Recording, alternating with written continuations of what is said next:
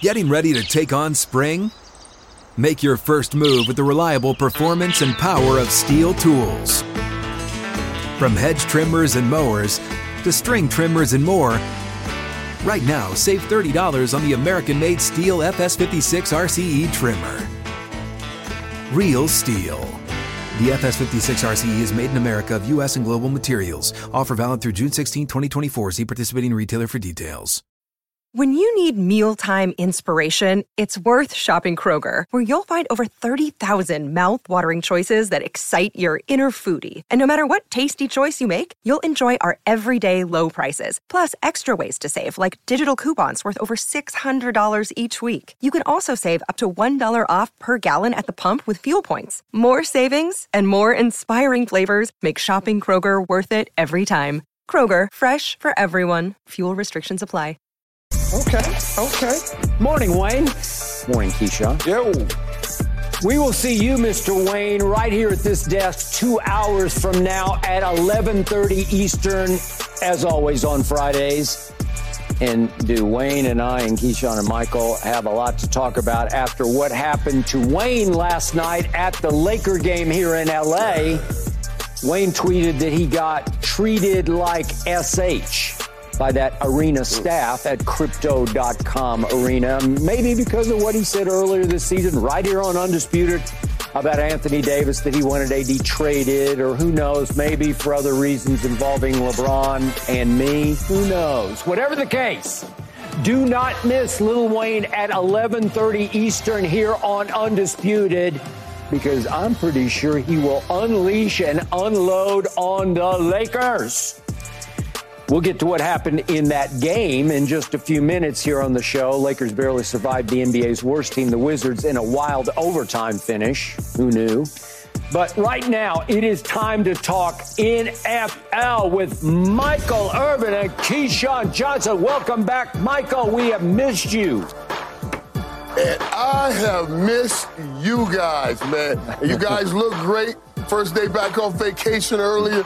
Man, I was like, look at Skip. I heard you tell Key, Key, he looked like he Look had a tan and He was glowing. He just looked great. He just he looked was great. glowing. He just lit the screen He was up. glowing. And he had a fresh hairdo. He just looked good. I was like, he is glowing.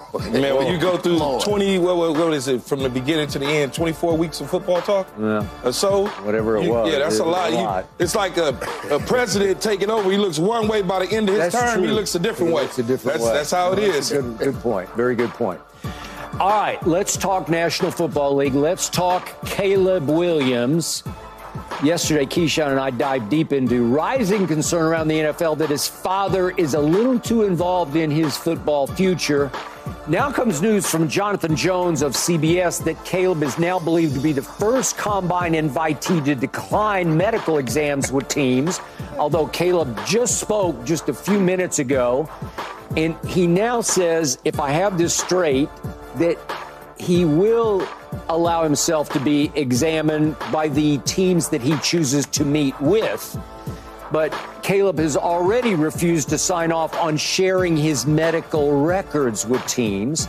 So let's sum all this up. You got Bears GM Ryan Poles has this great but scary opportunity to make or break the Bears' future. He could trade Justin Fields and draft Caleb with that first overall pick. He could keep Justin Fields and draft Ohio State wide receiver Marvin Harrison Jr. with that first pick, as Keyshawn says he should. Once upon a time, Keyshawn went first overall to the Jets, 1996. Or Ryan Poles could maximize his draft impact by trading Justin Fields and trading the number one overall pick, and I don't know, maybe wind up taking Michigan quarterback J.J. McCarthy as the fourth quarterback off the board, while utilizing multiple other first and second round picks. So, Michael Irvin, would you please weigh in on this, given this new information on Caleb? Would you go ahead and pick him number one overall? Immediately, yes, I would. I would pick him number one overall, but that that you and Keyshawn have been running back and forth about, that, that, that thing that comes along with him called dad, yeah, that's going to be something right there. Yeah. You can tell right now he he's going. And, I- and I was so funny because I was reading the article and he was talking about, hey, you know, he's guided Caleb's career all along. He's been here, and, and that's great. He has been here, and he and, and God bless him, and we, we appreciate that because we appreciate any father in his kids' life, yeah. especially with the rap that, that African American fathers get. So so let's just say that. But but but he said he guided his career. I'm like, I don't remember. I, I, boy, they, I don't remember seeing you throw a pass. You know yeah. what I'm saying? That's what that, that was that kid. But but refusing a medical, it, it's it is. This is a strange one. This is a strange one because really, what you want to try to do is say, I want to get the medical out the way. Caleb's never had really any injuries and anything. You want to no. get out the way so you don't have everywhere you go to have people poking all on you and trying to find out if everything's okay. So, so I, I just think that's that's kind of strange that you don't want to do the medical. I, I, I, you know, we'll talk about this later. I think it's strange that now guys don't even ever want to compete. I want to. I wish I could have gone to the combine to compete. I just want to compete against the other guys that are supposed to be great or the guys that I'm going to be drafted against just to be on the same field with them. But yeah, th- this is a strange thing, and you better believe this may have something to do with old dad when I say I'm just not doing the medical. Okay. There's been some guys that have missed certain parts of the medical exam at the combine. There, there has. I mean, you know, whatever the case may be, they couldn't do it, whatever. When you go through a medical exam at the combine, Skip and Michael, as you both know, you've been through it, I've been through it, Skip has covered it. You don't visit 32 different doctors and 32 different teams. You, that's not what happens. It's a, it's, right. it, they got your charts and they're looking at every single thing. And then there's main doctors that are in the room that is doing all the examinations and they pass that information on to the 32 teams. When you do right. what they call a visit, which is like a, a, a home visit, you get X amount, X teams get X amount of players that they get to bring in, Skip, yeah. every single year to their facilities to have dinner, to see them. You know, they get a day and a half with you or whatever. You get to tour the facilities. They get to Right. Now examine you. And what Caleb just said recently here at the combine at his press conference is that he will right. only, as you said, Skip, allow the teams that he visits to do the medical diagnosis on him, which I'm fine with. I'm okay with that. I have no problem, no issue at all whatsoever with that premise. Okay. Now here's the problem that you have though. What if the New Orleans Saints sitting at 14 says, we're going to pull a Mike Ditka and we're going to go up right. and we want to get Caleb right. Williams, but we don't want to use one of our 32 visits to bring him in. They don't get an opportunity to get that information now because he didn't give it to him at the combine. You following me?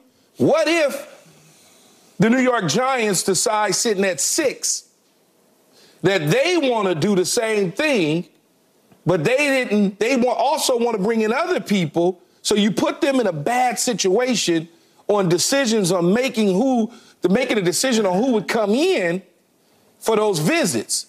And I don't like that part of it, but I don't have a problem with him saying to the combine, I don't want to do it because I don't want to really waste my time messing around with the Miami Dolphins, and I know they're not taking me at the quarterback position. I would be hypocritical to but, sit here as a player that has done but similar. Key, that's why not. Then, then you don't want to waste your time. Why not do it the one time at the combine? And share that information. You well, see, that's no, but, but then be done with. Yes, that. It, but I'm okay with him not doing it. You're right, Michael. If he did it at the combine, everybody can get it. But what happens in right. these situations when everybody gets it, you know and I know, and Skip knows to a degree, they start playing with you now. Now it's the he's this type of person to see if his if see where his stock starts to move around, they start putting bad information out there. This is what teams do now. They start playing games. So I understand that caution. But now you it, it digs a little bit deeper for me. Does he really want to go to Chicago? Does he really want to go to Washington? Is he trying to manipulate his draft positioning by saying, I don't want to do this, why don't do that? So people start to say, I don't want to draft him, I'm going to take him off the board. And he starts to slide. That's a bad move because you're losing millions and millions of dollars, Skip, from the first pick in the draft at $38.5 million guaranteed money with the Bears. They got they need a quarterback at one. The Commanders need one at two at 36 million. Number three, the Patriots. Then you jump all the way to number eight with the Falcons that need a quarterback. So from three to eight, 35 million at three, 22 at eight, Skip. Mm. And then if you fall even further, yeah. 13, 17 million, 20, the Steelers at 14 million, and all the way at the bottom at 32. That's educational, Keyshawn, but he's not going down there. That's, that's I, educational I for the audience. No, I but understand. But it's nothing, it's nothing he needs to know. I he's understand. not going anywhere. I understand. He's going to be right off the board. But, but if you but if you fall from one with Jayden Daniels getting this momentum, yeah. and you move from one, and then all of a sudden Washington decides that they want to do something different at uh, two, and then you pass the, you pass the New England at three, and New England says, "Well, we're gonna stick with Mac Jones, or we're gonna bring in Kirk Cousins." You gotta be careful messing around. That's all I'm saying. No. Just gotta be careful. Stop, stop. Skip, no, ain't skip, no stop. Before you go, skip, skip, skip, skip, skip, skip, skip. Before you, skip, before you. Let me tell you why that is. Well, you know that's absolutely never going to happen because of what you're seeing right now. What what are you seeing right now with Patrick Mahomes and that kind of talent, that kind of player, and, and people are throw the way he moves and the way he plays and throws out a name like that. And in no way can Chicago pass on this kind of player with the Trubisky thing hanging over their heads already. There's no way, you know what I mean? So so there's no way he can do anything that would drop him way down to that 12, 13, 14 slot. So us talking about it, that's a moot point. No, it's not it's not that he's going to drop there. It's you're not giving those teams an opportunity to see who you right. are from a medical standpoint. So they may feel a certain way to go up and get you. The, the league is the league is weird, man, on how they draft people. All right. Let's talk about the big picture concept of I don't want to give you my medical records. And I really don't want to let any of you examine me, but I'll give in, and maybe a few of you that I talk to, I'll let your doctors take a quick look at me. This smacks of coming from dad. This smacks of what Keyshawn and I talked and talked and talked about yesterday and maybe the last three days here on the show. That father thinks son is so special and I think he's pretty special, but he thinks he's so special that he can change the rules. This is what you and I talked about, Keyshawn, yesterday, where he wants to change collective bargaining rules and make it different for his son because his son's just way better than anybody who's ever come down the combine pike before. And his son wants a piece of the action. He actually wants to own a piece of the team that he is selected by in the draft. Well, that's against the collective bargaining rules. And what was the other nuance of this? He, he wanted something else yesterday, right? Uh, there was something, what, whatever. But the point is, as you guys know as well as anybody who ever came down the pike, this game you play is a really violent game, and there are a whole lot of dollars invested and often blown at the top of the draft because you have to know exactly what the player is medically because you're going to get hurt. It's not it's not a matter of right. if, it's when you're going to get hurt because everybody's going to get hurt. And you need to know exactly how hurt you got playing college football for whatever you played for 3 years, whatever whatever it was. And to my knowledge, Caleb has had no surgeries. You might know this better than I, Keyshawn, but I don't know of any surgeries. I don't know of any surgeries. Okay, I know of right. hamstring because we going back two years ago when he won the Heisman. Remember against Utah in the championship game the Pac-12 tweaked, he, he tweaked his hammy, but, he was dragging it all over the field. He, yeah, he, he fought through it. He fought through it, and he actually played pretty well. But they lost another shootout because you play no and defense. And then he got healthy, right. and he played against Tulane in the in the bowl game. He, he did. So to my knowledge, and I watched him very carefully at Oklahoma and USC. I don't think he's had anything major, but when when you say no, you can't see my medical records, the red flags just fly everywhere because people are saying, "What are you trying to hide here? Is there something my, we don't my, know?" That's my point, Michael. Did you did you hurt yourself in an off-season workout that we don't know about? Are we going to buy a bill of goods here? Are we going to draft you with the first overall pick and, and commit that much money in future to you, and we're going to find out you've got this or that, and we didn't know about it? Mm-hmm. Well, that's just fair as fair. It's part of the deal that you, because of the game you play and the contact involved, you, you have to declare yourself medically. You have to be an open book medically and say, this is what I am and what I'm not. And it's for all to see. Everybody should be able to see it because that smacks of, that that you you're not sure about yourself, right? So I I, I don't like it. I, I and I, I no, think it's yeah. no no I don't. And, not, and, and Key, I understand. I, do understand what you were saying too, because as we were talking about, it, I was thinking about this. Now, because is Dad this shrewd enough to see and say, well, Patrick Mahomes having such success because he fell in the draft you know, and and and is he trying to get one of those teams or some other those uh, one of those other teams like you talked about, Key, to try to come on, let's talk to us about moving up so you we can get him a better position because he's already talked about not going to, we're not wanting to go to a bad organization and. And you know, maybe he's trying to get out of Chicago. I just find that interesting. But, here, here, here's, but here's the way. Look, if, if you don't want to play in Chicago and you want to play somewhere else, that's fine. There's nothing wrong with that. We've seen John Elway say, I'm not playing in Baltimore. I'm going to go to the Yankees. And then he was moved to Denver. He went on to have a Hall of Fame career. We watched the Manning say, hey, I don't want to play for the Spanoses in San Diego. They don't right. treat guys a certain way. But I want to be in New York in the bright lights. They swap. Boom, Philip Rivers. He's now the Giant. I, I understand all that. That's fine. The only thing that I'm saying in this situation is when you try to manipulate the position at the top at the draft, just beware that those general managers and those owners think differently than you as a pseudo agent and as a player. They just think different. When you start to try to dictate to them, no matter how good you are, because this isn't uh, Andrew Luck and then everybody else. This is not Peyton Manning and then everybody else at the top of the draft at the quarterback position. This is not one of those. Although this before is, those drafts, that, that wasn't how it was viewed. But go ahead. I, I understand. Yeah, I'm just yeah. I'm just saying a top guy and yeah, then somebody okay. else because Peyton Manning and Ryan Leaf was right there.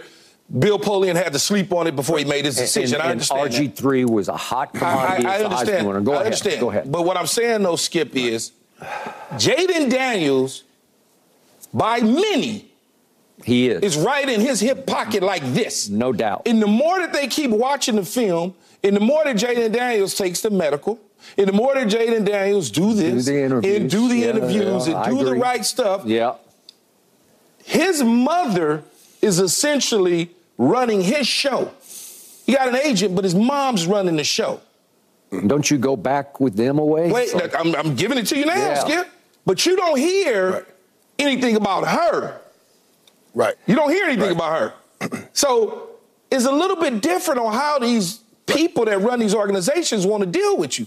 I'm okay with I'm, Carl, I'm with as I said yesterday. Right. Being a helicopter dad, I'm fine with right. that. But you only go you only can right. go so far, man. Only so So if far. I'm Chicago. I'm, I'm Chicago, I'm looking at this.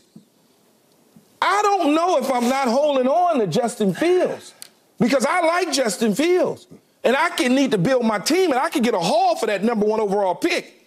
As long as I, with my eye on Marvin Harrison Jr., stay in that sweet spot and not let Arizona leapfrog me to get him sitting at four because the Patriots aren't taking him at three and Washington's not taking him at two. So I still need okay. to stay somewhere. So if Washington wants so, Caleb, I can now right. flop with them, get some, get a one, get some of this, and build my team.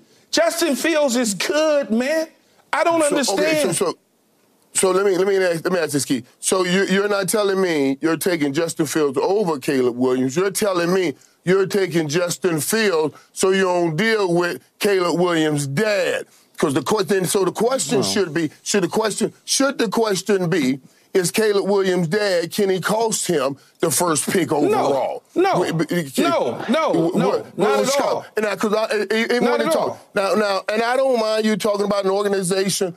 But when you start, let me just say, when you start thinking you can control them 32 real bosses, them 32 real bosses, Mm, mm, That's what I just mm, said, Michael. They're they not going put, to allow right, you to right, do right, that, Skip. Well, Right, right. No. When Skip said, I'm talking about when Skip said we won't part ownership and all. That, boy, hey, hey, hey, yo, mm. hey, listen, listen mm. now. We're, we're, you're saying things getting out of hand right there. I always said I don't want to get mad at me that the mob, they're the boss of the underworld. But them 32 owners are the boss of the real world, the whole real world. Y'all can stop playing as we know it here in America. So, I yeah, that's the question. Is Caleb Williams' dad and all the talking is right. going to cost so, him that first pick? So, Michael, here's my question about this week on this show, and you just joined us for the first time today, but it has surprised me that Keyshawn is now off Caleb Williams because the first Has time. I, have I really ever been on him? Yeah, the, the, first time we met back in August, it seemed like you were pretty pro Caleb. He's coming off the Heisman, and I'm pro Caleb. You now, know him. You've been around him. I like him. Yeah, but you, I also like him. But I okay. also skip know the process, as right. I said to you many times. Yeah,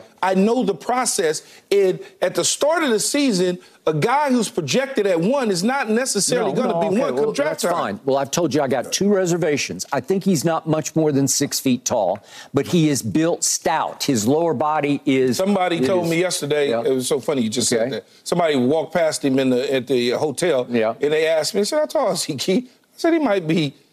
5'11 and a half, six feet. He said, man, that dude ain't no taller than 5'10. I said, you're lying. Really? He said, man, that guy ain't no taller than 5'10. I was like, no. Okay. No. And, and, and, and, you know, so funny, man, because I, you know, when we talking about this and I got to go do the combine tomorrow, I reach out to my guys, my quarterbacks, you know, guys like Dan, Dan Orlovsky, and I say, man, give me some, give me some information on what you see when you're looking at these quarterbacks. Who does he remind you of? And we're talking about Caleb Williams. I know everybody throws out Patrick Mahomes, but yeah. even Dan, Dan kind of talks about the tour, his accuracy, uh, and he's a little more athletic. He's more athletic than, than that. But but you know, it's so hard when you start talking about somebody up here with Patrick Mahomes because what we see Patrick Mahomes. But I think his ceiling, his ceiling is more close to a Patrick Mahomes it, type. It, I talent. agree. And, I agree.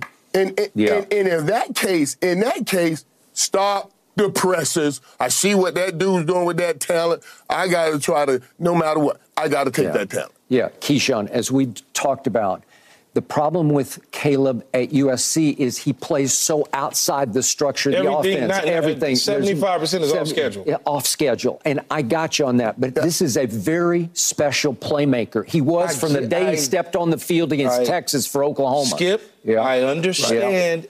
He is a special he playmaker. Is. I've watched him up close, whether yes, it was in have. practice yeah. or in games. I've talked to the coaches multiple times about multiple it. times. But here's what I'm gonna say, and I'm gonna end with Everybody. this. I'm gonna end with this. They fired an offensive staff in Chicago. Think about that. The entire staff gone. Right. They bring in a See, new staff. Right. A new staff, and they go draft a young quarterback and bring in an entirely new offensive staff.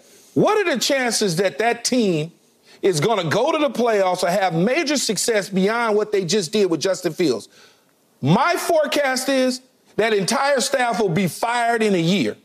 Now you're going to start Caleb Williams all over again with a whole new coaching staff and an old, yeah. a, a, second offensive coordinating staff in his second year yeah. in Chicago. He'll be in the same damn situation that Justin Fields has been in, going on his third offensive coordinator and his second head coach. Right. Do you want that if you Caleb Williams? All right. We will get back to all of the now above a little like later dad. in the show. Yeah, now thank you, Mike. Like his dad. All right, we got to run. Like we got to talk about the Lakers last night here in L.A. I got a question for you, Laker fans, and for you, Keyshawn Johnson. Were you encouraged or discouraged by what you saw late last night? No mercy, no mercy, no mercy.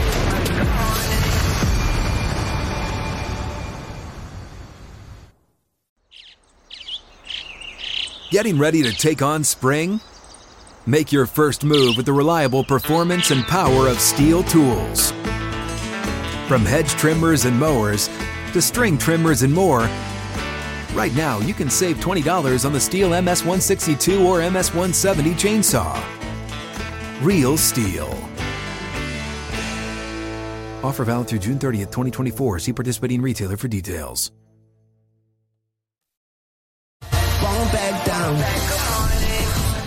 Last night here in Los Angeles, the Lakers played back to back against the team tied for the worst NBA record, the Wizards.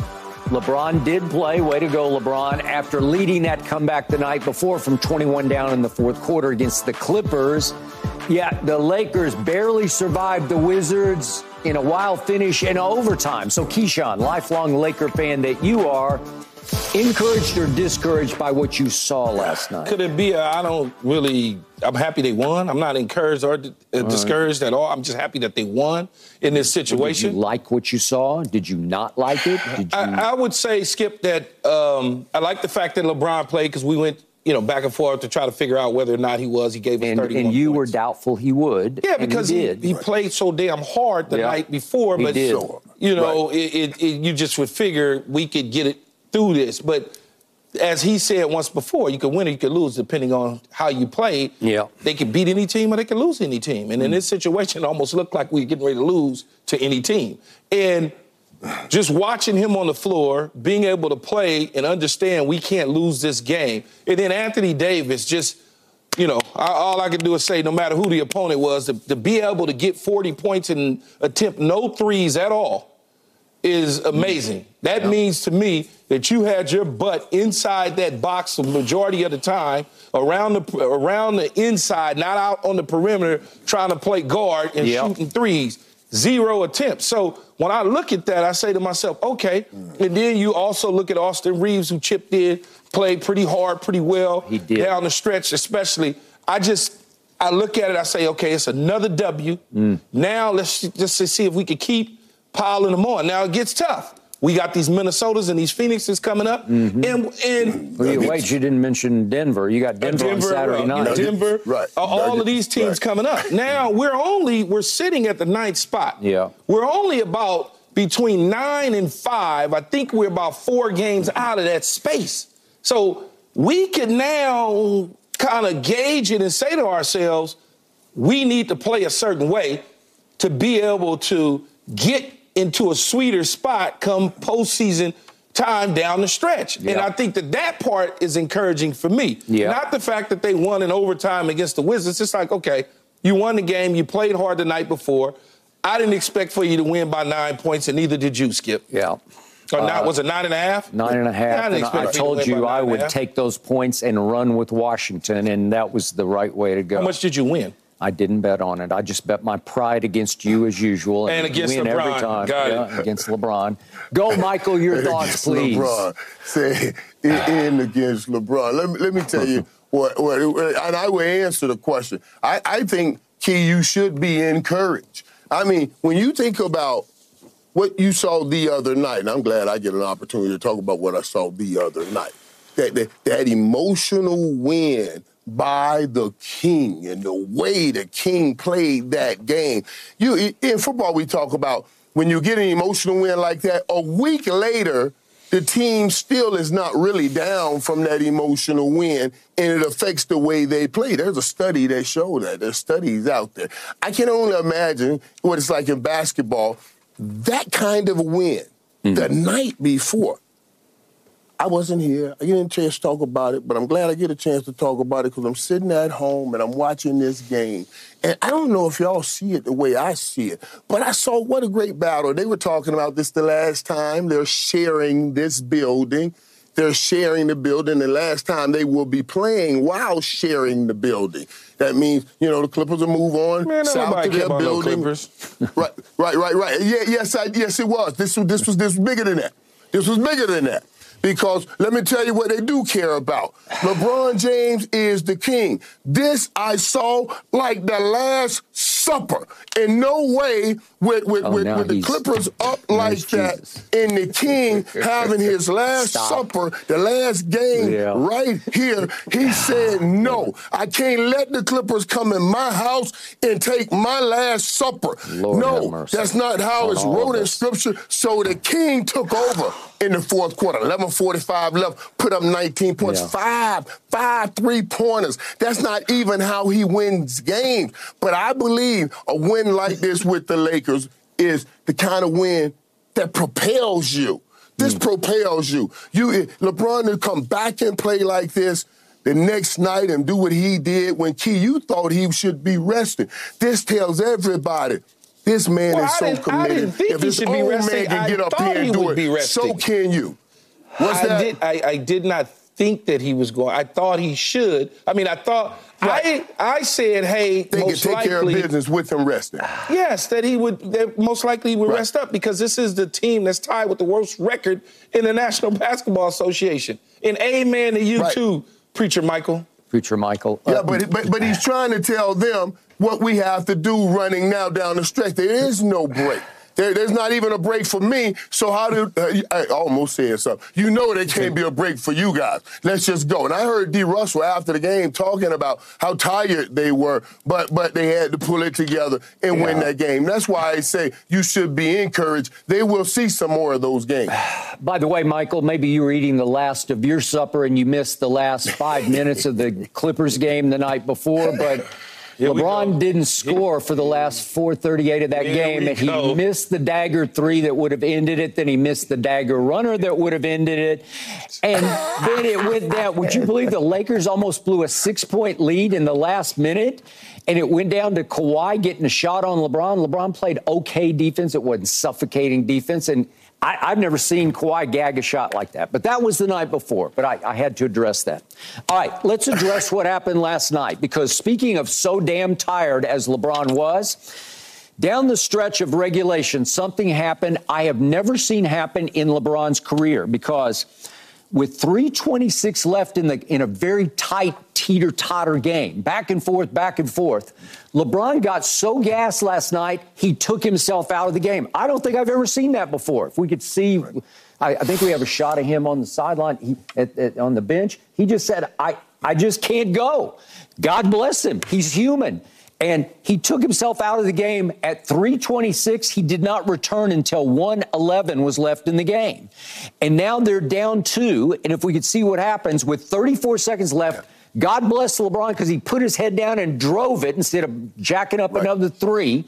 And he drives it on Bagley, but he was so gassed, so out of gas. If we could see what happened, he blocked the, the, shot. No, he didn't just block his shot. I have never seen LeBron get blocked. He didn't do, have the legs. The do, dude skip. Do we not just played sorry, nine quarters? This? In two days. Okay, so he goes up against Bagley. I guess we don't. Would you say, Nick, we don't have it? You don't need to have it. I'm telling you what happened. Is to the right uh, side. He okay. goes up. The dude. I, I mean, know, it, it didn't on, get man. blocked. It got he, he it got eaten alive. And and it, Skip, here it is. Finally, legs, here we go. Here we man. go. Here's LeBron, and he goes up on Bagley, and he's got nowhere to go, and and mm. gets just absolutely annihilated block what, what, knocked what's the point? Okay? Why are you trying right. to show this? Okay? Because now it's an out of bounds play, and LeBron, let's see the inbounds pass. He throws an inbounds pass that, that's enough. Okay, we got this. We got this. Okay. Now he throws an inbounds pass that well, what do we? Here we go. Here we go. Inbounds pass, and it's it, it, should have been a turnover. And guess who saves the day again? The guy you don't like, the guy you don't buy. Austin Reaves saves the day. Takes the like ball Austin and look Reaves. at this. Austin yes, Reaves makes a, a, shot over Bagley. He gave us a nice oh, Euro step. He saved your the, the night. and he's he part saved of the, the night because he's happens. the closer. He's when the guy you, who needs the ball in his hands. He is the closer. Way I'm your teammate on this show. That's the shot of the night right there. He goes and gets what should have been a turnover and saves that and makes that shot, and then all of a sudden oh you're you're okay. you tied, and then Jordan Poole gets a shot, and I'm going to give LeBron some credit here. If we'd see Jordan Poole shot at the end of regulation, yeah, he put his hand up, got out there, LeBron made LeBron got out shot. there. Yeah. He got out there. He got this out there, LeBron made him on alter, him. He made him. He made him go back and forth, mm. and he airballed it because he got nothing but backboard. Okay, so now I'm going to give LeBron some big love because this is the middle of overtime. It starts off with the sequence in which I think we have the whole sequence. LeBron does commit a turnover because Kyle Kuzma steals oh, his pass. Come on, not. A, not a good idea. And look what LeBron does. He does not give up on the hmm. play. And another classic chase down block on Jordan Poole. The ball is loose. The ball James. is He's loose. not going to give up on the, play. the ball play. is loose. The ball is loose. And now it's Kuzma, nope. And guess what's about to happen? Here we go. They're down three at this point, and LeBron says, "Yeah, I'm tired. Yeah, getting ready to pull my, it. My legs are a little shaky, but I'm going to rip this one." And he rips it. Way to go! Boom. Okay, now the game is tied, and now we got LeBron at the free throw line with 128 left. Maybe your legs are a little shaky. This is the second free throw. This is to ice it because you're up three. You're up three. You need this one to go up four with 34 seconds left. Whoops. And here we go. And we're coming the other direction now. And guess what's about to happen? Austin Reaves is about to happen again because Jordan Poole That's is hot. part of the Jordan team. Poole is a hot hand. He is killing them. And watch what Austin Reaves does. Here's Austin Reaves. He goes up, and guess what? He blocks Jordan Poole's shot. Okay. He- people No. say he can't defend. He's a liability. He blocked their Okay. best shooter's shot. That's. Uh, was that not a game saver at that point? Woo, Yeah. woo, woo. no Way one's to go. ever saying that the man can't play basketball. Okay, well, so that that was you unbelievable. no, man. no, I'm I'm believable because I'm the only one who actually watched the game carefully. Here, it sounds like. All right, so then we come down, and LeBron's got another chance to go dagger, and he drives the ball in and takes like an eight foot runner. Here's LeBron. Eight foot runner. Nope, nope. And guess who gets the offensive rebound? That's his damn job. The ah. closer gets it. That's his- Austin Reaves. that's his Austin job, Skip. He's the again. teammate. Way to go, Austin You want. LeBron to do every damn thing? Come on now, man. All right, way to go. You want LeBron to do everything. Then, then the ball goes to here's LeBron. The ball That's the actually runner again. Yeah, that's the runner again. And the ball gets swung to AD, who looks like he's got some kind of layup or dunk. And and I'm thinking, this is it. Now the game's going to be over. Nice pass from Austin Reaves. He Nobody's saying that Austin Reaves didn't make a nice pass It fell off of AD's Great foot. feet, and he dribbles it off his own foot. That- and I'm that- like, no. And now, guess what? They're going to get one last shot at it by Kyle Kuzma, your ex Laker. Where is he now? He's with the Wizards. And Kyle Kuzma actually gets a good look over Rui. And I thought for a second this was going in, but it lipped. And you survived by And three you show, points. you're showing all the highlights Yeah. on Austin Yeah. Reaves, and I told you when we first started this segment, Austin Reaves played well down the stretch. Yeah. What you want? What you want me to Yeah. do? You want me to give him a 10-year deal for 800 million dollars because he played well you in the second half of a game? You questioned his credibility You multiple not- no times one- on this no one show. has questioned his credibility. And all of a sudden, If every time I look up, he's making the closer plays for If this we team. can get better, mm. in the hustle mm, play. if we could have He gotten makes better, if we could have gotten better, mm. Skip, and put some package together that included Austin Reaves to make us better, buy Austin Reaves. That's that's. no, he can What do play. you mean? No. He could play for Team No USA. You know those can't Steve play. Kerr loved him for Team USA and utilized him often I can't talk in to you. closer situations. No one's ever said he he can't can play. play. He can play. It's No one- why you have a chance to win the West. You've got Austin Reaves. Remember what he did against Denver in the conference finals in the fourth quarters? He made seven of eight threes in the fourth quarters against Denver. And by the way, you've lost seven straight games Hey, now against Denver. You do realize he was 0 for 2 last night be. shooting threes. Yeah. He was Well, 0 for 2 yeah, but shooting I threes just last showed night. you down the stretch. But it was I hustle. don't care. He was I'm just telling you, he was Boom, 0 for 2 boom. shooting threes last night. Yeah. No one's discrediting the young man. He played, he stepped up. It was gritty, it was mm-hmm. guts. All of those Right, things coming right. off a second night. Right. Mm. But you want to make it seem like with your little slick highlights Yeah. that LeBron James Right. almost lost the game mm-hmm. and Austin Reaves came out of the sky Yeah. and saved the You day know, for the Los when Angeles you say Lakers. gritty Stop. and guts, those sound like buzzwords to just sort of dismiss somebody as an overachiever. Man, Am I'm I done right? with you. Am I Man, right? you gotta stop, man. Sounds like Oh, buzzwords. skip. Grit, gritty Code. and, and, and with Code guts. from He's picking up all the loose balls. That's Yeah. what Keith said. He, he he's running Making around. all the big he's shots. in the area where all of where everything's coming. You know, and, and really he out hustled those guys. He out hustled those guys. Mm-hmm. I So wish you I was gotta- at your gotta condo him having a credit. conversation with you, because then I could just curse you, You out could, like I you want could. to. And, and, it's like, and I could curse back. God, right? but, but you Yeah. say stuff that Yeah. make words stay stuck on my tongue that I mm-hmm. want to use, and mm-hmm. I know I can't use. You know I'm right. You're, it, know you're- It's look, okay. It's not It's that okay. you're right or wrong, Skip. No, it's you're trying I'm to put an emphasis on something that's No, not I'm- there. I just showed you what happened. you. You try to put an emphasis on something that's not there. Oh, it's all there. I just showed you the tape. That's tape doesn't lie. Coach, right. that's his yeah. job. Right, his right. job is to pick up his teammates okay. when they're not doing great. That's LeBron's job. That's mm-hmm. AD's job. That's Russ's job. Mm-hmm. That's Rui's job. That's mm-hmm. whoever comes off the bench's job. Yeah. When your teammates aren't doing the things that they need to, somebody else. That's why it's called a role player. Play your damn role. He's not a role player. Okay. He's a starter. Uh, now, now, now yeah. I'm gonna stop having this conversation yeah. with you because you sound crazy. No, I don't sound crazy. All right.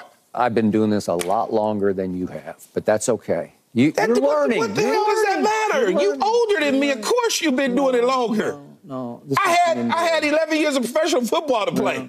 so I had to do that before I could come here and make you look I, silly. I started covering your Lakers in the mid 1970s. You was born in the 30s. Mm, no, I wasn't born in the 30s. Not that old, but but it's funny how I look younger than you do. But that's okay. he looks like, all right. I would too if I. We got to talk Dallas Cowboys with Michael Irvin because we haven't heard from him about the Cowboys, and they are funny, doing man. right now nothing. They're funny, doing nothing. Man. Oh God.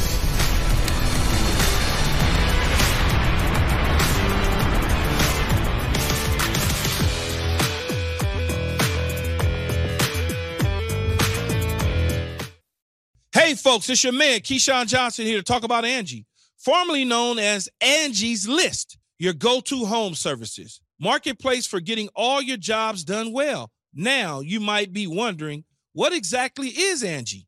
Well, let me tell you, it's the nation's largest home services marketplace, connecting over 150 million homeowners with skilled professionals to tackle any project, big or small. As a homeowner myself, I always have things I want to work on for my house, whether it's general home renovations or fun projects like putting in a pool. With over 200,000 pros in their network, Angie makes it a breeze to research, compare, and hire pros, ensuring every job is done well. Whether you're fixing a leaky faucet or planning a full kitchen renovation, Angie's got your back. And get this, folks. Angie's pros aren't just any old contractors. They're your neighbors, often running small businesses right in your community. Plus, they've been rated and reviewed by others in your area. So you know you're getting quality service. So why stress over home projects when you can turn to Angie? From finding the best price to scheduling a pro at your convenience, Angie's got you covered every step of the way. So get started today at Angie.com. That's Angie.com or download the app today to get started on getting all your jobs done. That's Angie, your trusted ally in home services back down. Michael Gehlken, who covers the Cowboys for the Dallas Morning News, reported this. Here at the Combine, the Cowboys have fewer scheduled meetings with agents than in years past.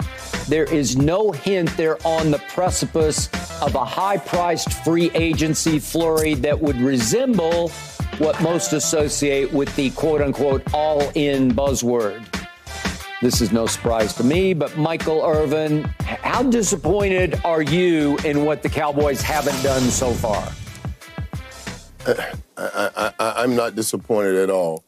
Um, if you know Jerry, Jerry is that dude that does, I, I say, I call it that, that, that Cinderella dance.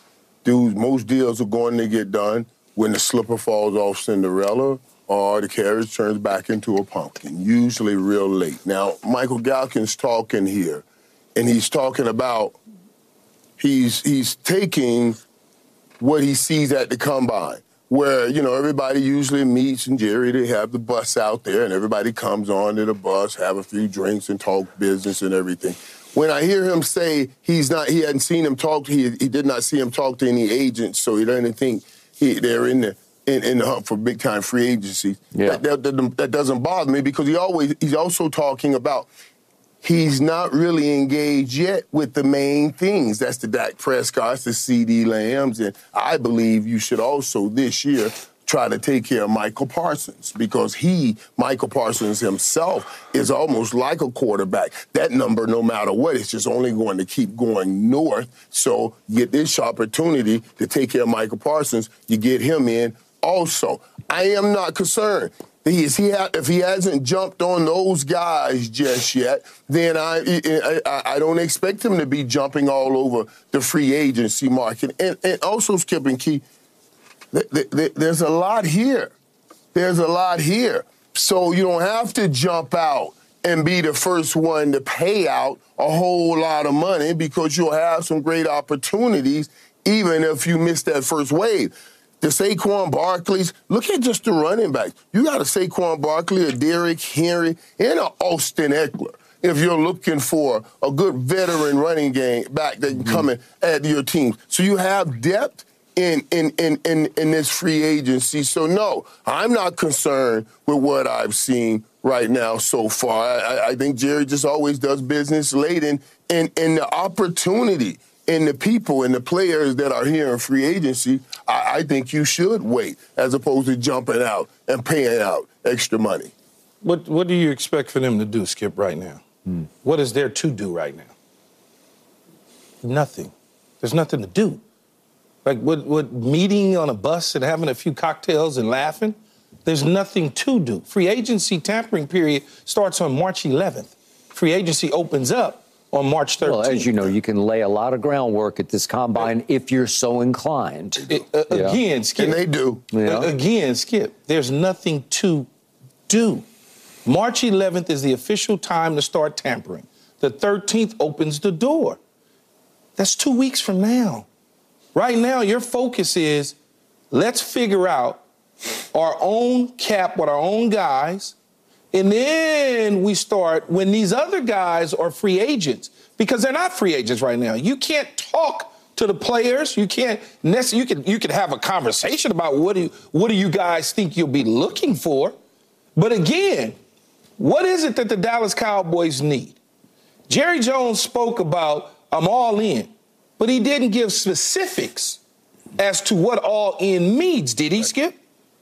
Did he? No, he did not. No, but I'm sure a lot in Cowboy Nation means, leaped to the conclusion yes, that, that we are correct. going to plunge, but, plunge, but, plunge. But, plunge, plunge, plunge yeah. means I got to sign three guys right. that's going to cost me about $700 million of guaranteed money. Yeah. I'm all in on that. Right. Yeah. Now, Right. I got a couple little holes that I may need to fill. Yeah. That's all. Michael Irvin just right. said there's right. a run on running backs. That's a hole that you may need to fill, mm. that you probably need to fill via mm. the draft or free agency. Mm. You may need to look at an offensive lineman or two in the draft or free agency, but that doesn't take up, oh, I'm going to go get the top offensive lineman available and I'm going to pay crazy when I got three other dudes that I got to address and pay about $700 million of money to. So it's nothing, I wouldn't get all buzzed out about somebody's report about people not walking on a bus or walking in a lobby of a hotel with the Joneses and seeing them talk to people. There's nothing there. I understand how you get. You get all giddy and nervous, and when you don't hear cowboy conversations popping up on a positive side for you, when in fact there's nothing to talk about. Yeah. There's just nothing to talk about. All right. As Michael well knows, what is Jerry Jones' way of doing business? He does not spend he drafts. He does not spend in free agency. He drafts cheaper football players that they grow in the organization. Yes. And to their credit, they have drafted not just well, I think they've drafted extremely well over the last 10 or 12 years because it manifests in 12 wins, 12 wins, and 12 wins over the last three seasons. It does not manifest in playoff success. And unfortunately, Micah Parsons and CeeDee Lamb and Dak Prescott were all part of what happened against Green Bay in a home playoff game. It's the two seed when we fell behind 27 to nothing before halftime and we were down 48 to 16 early in the fourth quarter to the youngest team in the NFL, the Green Bay Packers. That's the point and the problem. But Jerry said after that, to win back Cowboy Nation, to get everybody to buy ice from the Eskimos once again, he said, hey, we're all in in this offseason. And everybody says, oh, maybe that means, you know, Michael saying Derrick Henry, or maybe it's Saquon, or maybe it's. That's your own delusional state of mind, though, Skip. Yep. Okay. That man didn't say that. That man just said, no. "I'm all in." He didn't no. say, "I'm all in. I'm right. going to get. Uh, I'm going to get uh, Justin Jefferson, and I'm no. trading for T." right. T. He, he didn't say that. He, he didn't say that. So, and he's all, all right. in every year, and he's all in every year. but now, but but but now, and, and Key, you're right. But but Skip, you're right. In, you're right also in this sense. Remember where that thing was when Jerry said he's all in. We were talking about I don't know how you go into next season with any hope if you keep this coach. That's correct. He kept that coach. He did. So now he had to sprinkle some sauce on that coach because that meat was stale. We didn't want to eat it anymore. We no. were like, no, no, no, no, no. So he sprinkled, I'm all in. He I'm did. all in. So so so we think, oh God, here comes hope again That's because we're going to go get the play. I, I understand. I'm not. I, I, totally understand, and I'm telling you, Jerry's shrewd enough to know he had to give up that. He had to give out that hope by saying he's all in, and he's shrewd enough to know right here that he's going to have to some somewhere somehow he's going to have to make a move. Now, I, he's going to have to do something. I believe he is going to do something. I just don't know what it is. Yeah. He, he, he, after you lost, and, and Skip just sat here and said those guys were part of those three 12 win seasons yeah. that got you nothing. You wouldn't have 12 wins right. without them. So what you're saying, Skip, is that they those three guys should yeah. leave the team? Is that what you're saying? No, you should, y'all should get rid of. Okay, but so what do you expect in next year's playoffs?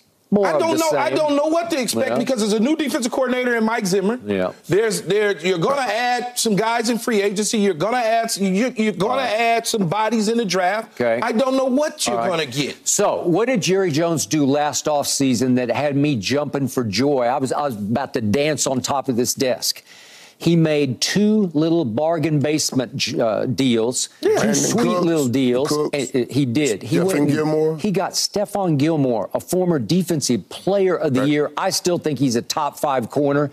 He went and stole him from Indianapolis for a fifth round pick and paid him $11 million last year, which I think is a a, a pretty reasonable deal for a, a, player of that quality and stature. And then he goes, as Michael just said, he went and got and Brandin Cooks for a. And smarts. Yeah, and smart. smart. Skip, he's a smart. brilliant, he's smart player, right. and, and he's great for your young players that you have. He did and he got Brandin Cooks for a fifth and a sixth rounder, and he paid him 12 million last year, which is a bargain price for a receiver that proven with that kind of track record and that kind of right. credibility in your receiver room, teaching your young receivers. So I go Stephon Gilmore and Brandin Cooks.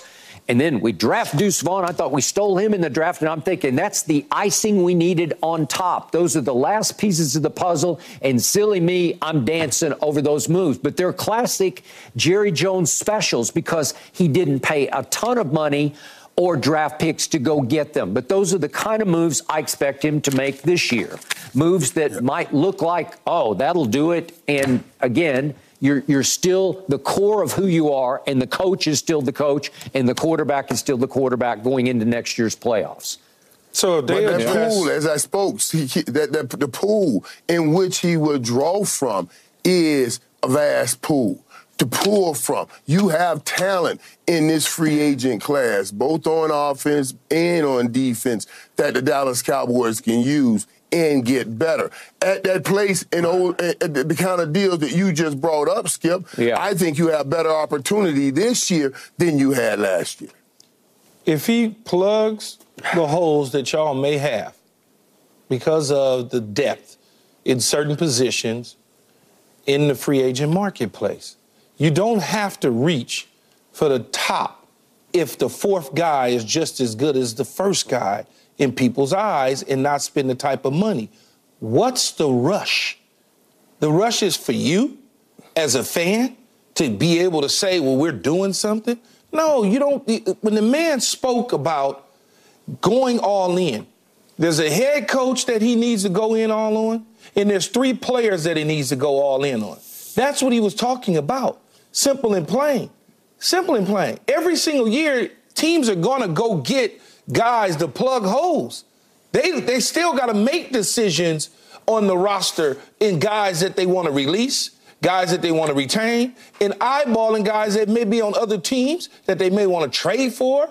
You just got to be patient in this situation. You just got out of the month of February. Today is the 1st of March. The season does not start till September, Skip. Yeah. There is no sense of urgency so, at all. Michael Irvin, help me out here. The last big time free agent I can remember Jerry plunging for was this guy named Deion Sanders back after yeah. the There's 94 no Deion season. on the damn market. You know, I'm just saying that's the last time it happened. That was a long time ago, 1994 going into 95. Long time ago, right? We're going back yeah, almost 30 yeah. years ago that that happened. Right. But, you know, Skip, you know what? And I work with him now, and, and, and uh, we talked about this. I would have liked, and it's certainly not on the level of a Deion. But but the move he made a couple years ago when, when, when they brought in remember they brought in Gerald McCoy.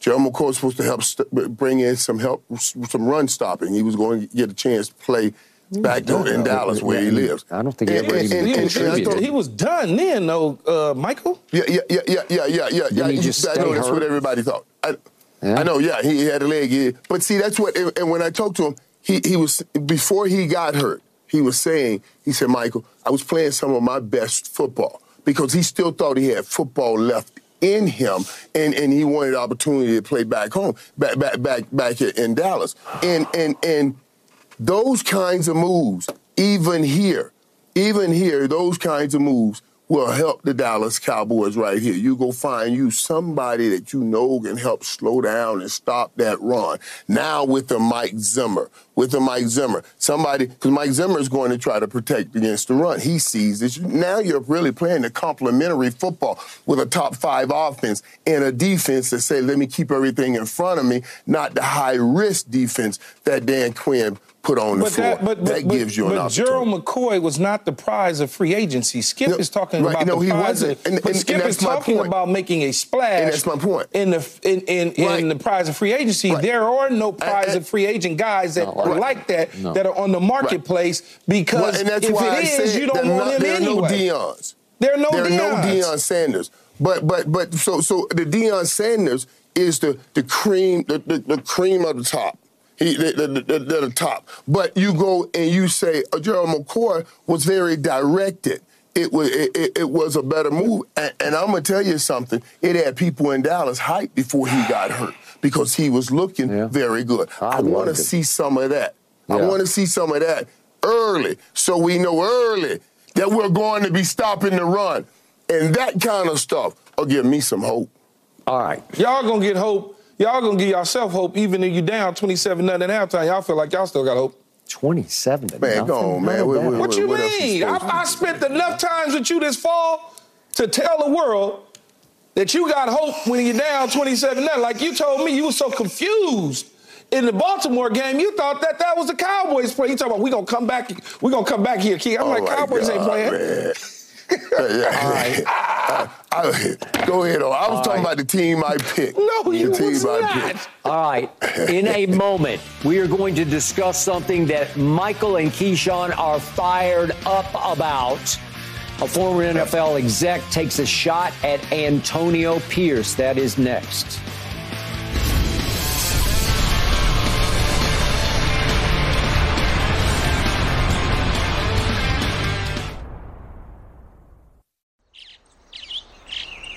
Getting ready to take on spring? Make your first move with the reliable performance and power of Stihl tools. From hedge trimmers and mowers to string trimmers and more, right now save $30 on the American made Stihl FS56 RCE trimmer. Real Stihl. The FS56 RCE is made in America of U.S. and global materials. Offer valid through June 16, 2024. See participating retailer for details. Okay, Michael and Keyshawn, buckle up for this one. Former NFL executive Michael Lombardi had this to say on a podcast about new Raiders coach Antonio Pierce. He thinks he knows the Raider way because he's from Compton. It's a joke. This guy is driving me crazy. Can he just shut up? Why won't somebody in the Raiders tell him to shut up? Michael Irvin, the floor is yours first. Hey, listen, and let, let, me let me preempt this by saying, you know, I know Mike Lombardi worked with him and, and, and consider him to be a very good friend and, and, and a good dude, and a good dude. But this, this, this, this, this, this shocked me because when I hear this, when I hear it, I, I, I hear something personal in this. You know, uh, to tell to say that well, he doesn't know the Raiders' way. And, and, and if you listen to what Mike Lombardi's talking about on that podcast, he was talking about the Raiders' way is about the kind of players that you draft, you know, uh, uh, the, the, the hard players, the gritty players, you know, that's what the Raiders' way is. It, it, and I'm like, wait a minute, the Raiders' way, I, I thought also is a mentality. You know what I mean? It's when we, this is how we play the game. This is when we play the way we play, that that's the Raiders' way. That's what I saw when they beat the Kansas City Chiefs. So, so what, what shocks me and what shocks me is, is how is Mike Lombardi, who's you know on the outside, on the outside. I know he had his son, who he had his sons who were with the Raiders. You know, Mick and Matt, who was with the Raiders, one office coordinator and one was, uh, you know, an assistant to the wide receivers, and he he let them go. So he let he let both of them go. I reached out to AP and said, "What is this?" I, Antonio Pierce, Coach Pierce. I reached out and said, "What is this? It sounds personal." He said, I, "I have no idea." He said, "I have no idea where that's coming from." For Mike Lombardi to say that he has no idea uh, about the Raiders' way, that Coach Pierce has no idea about the Raiders' way, and he grew up right there in Compton right, right, right there in Compton. That, that's it's mind-boggling for you to even say that. Every coach in the National Football League sells his organization and his program. That's what we do. That's what they do. And a lot of them didn't grow up right in the middle of the co- of the team that they are coaching. For him to say this man knows nothing about this is is absolutely ignorant. It's ignorant. It's, it's, it's like saying, if you say to a fan, if you say, hey, what do you guys know? You guys never played the game. You never played the game. So then they come back and say, oh, so I can't learn the game because I can't, I, I didn't play the game. That means I can't learn. Uh, uh, so now you're saying to a football player, well, you're a football player. You can never be a great fan. How can you know the Raiders' way? You know, it, it just it's crazy. It sounds personal. And I know Mike Lombardi is better than that. I, he's just better than that. I, I'm shaking my head in disbelief at you, Michael, because I really feel like you uh, have bugged my dressing room. Because every time I look up and I say something, you go first and you say the same exact damn thing that I'm already yeah. thinking, and I gave yeah. Nick my notes, and he's saying from the from the top, right? I know Mike Lombardi like you. I consider him a really good friend. Like you. I'm sitting right, there, I'm right, saying to right, myself, right, is Michael bugging my room, Skip? Then you talk about the Compton issue. Yes, he's from Compton. And Raiders, we love the Raiders from LA and from Compton in Southern California. We all love the I love the Raiders. I think I know the Raider way.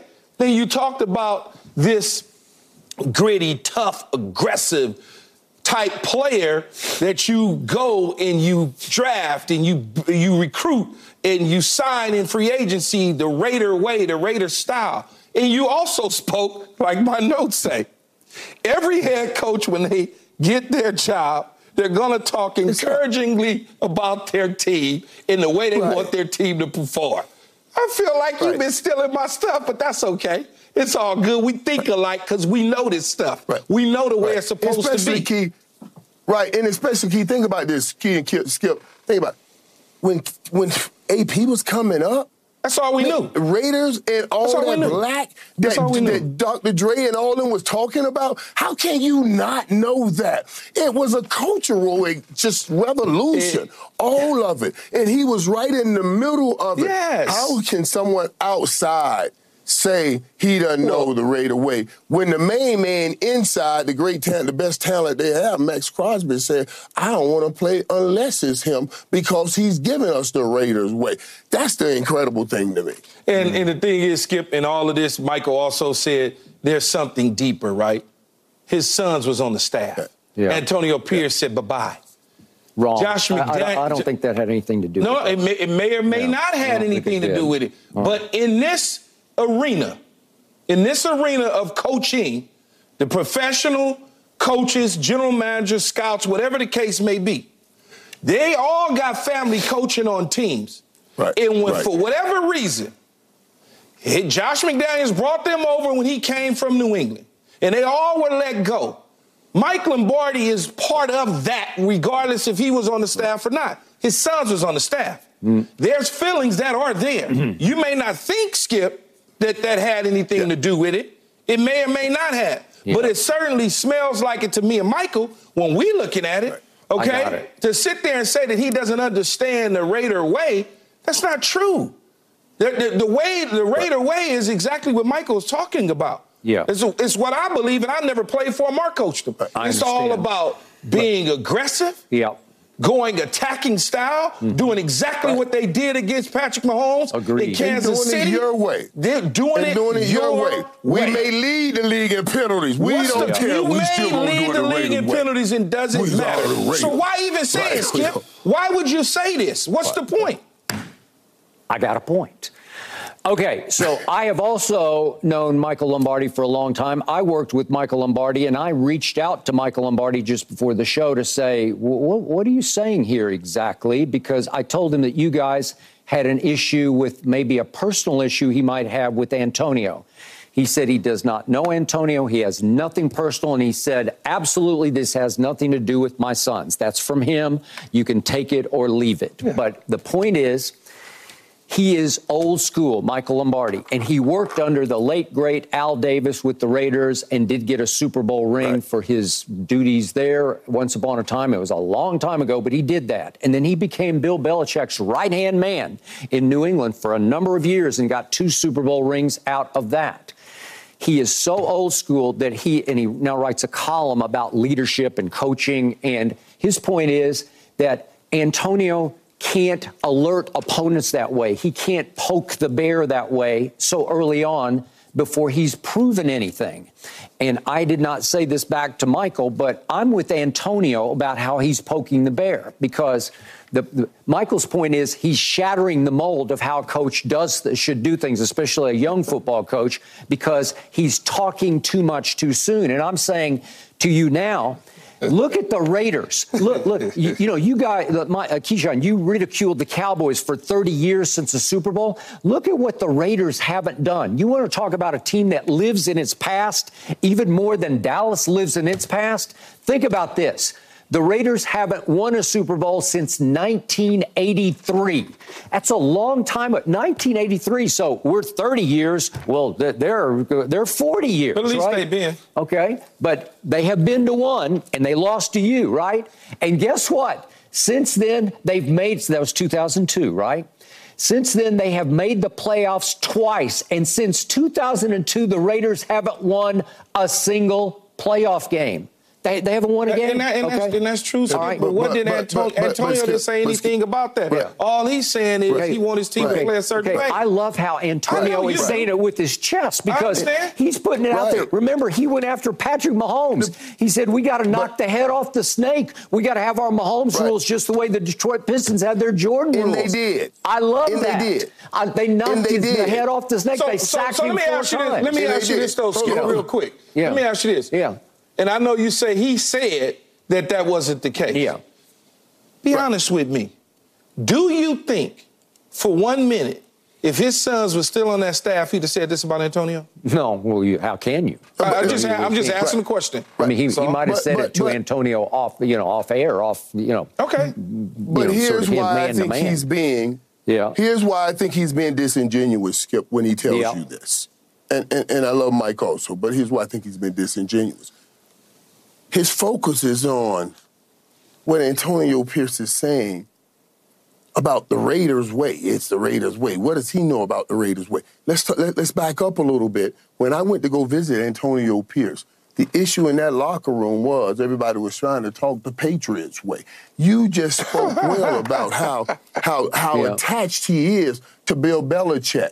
And and, and Bill Agreed. Belichick and the Josh McDaniels Yeah. and all of that. Yeah. He had to, and Antonio Pierce had to sweep the stench He did. of all of that Patriot way Bingo. out the door so he can lay into the, the Raiders way and push it. And, and and for him now to come out and say what and, and to speak straight at that, right at that.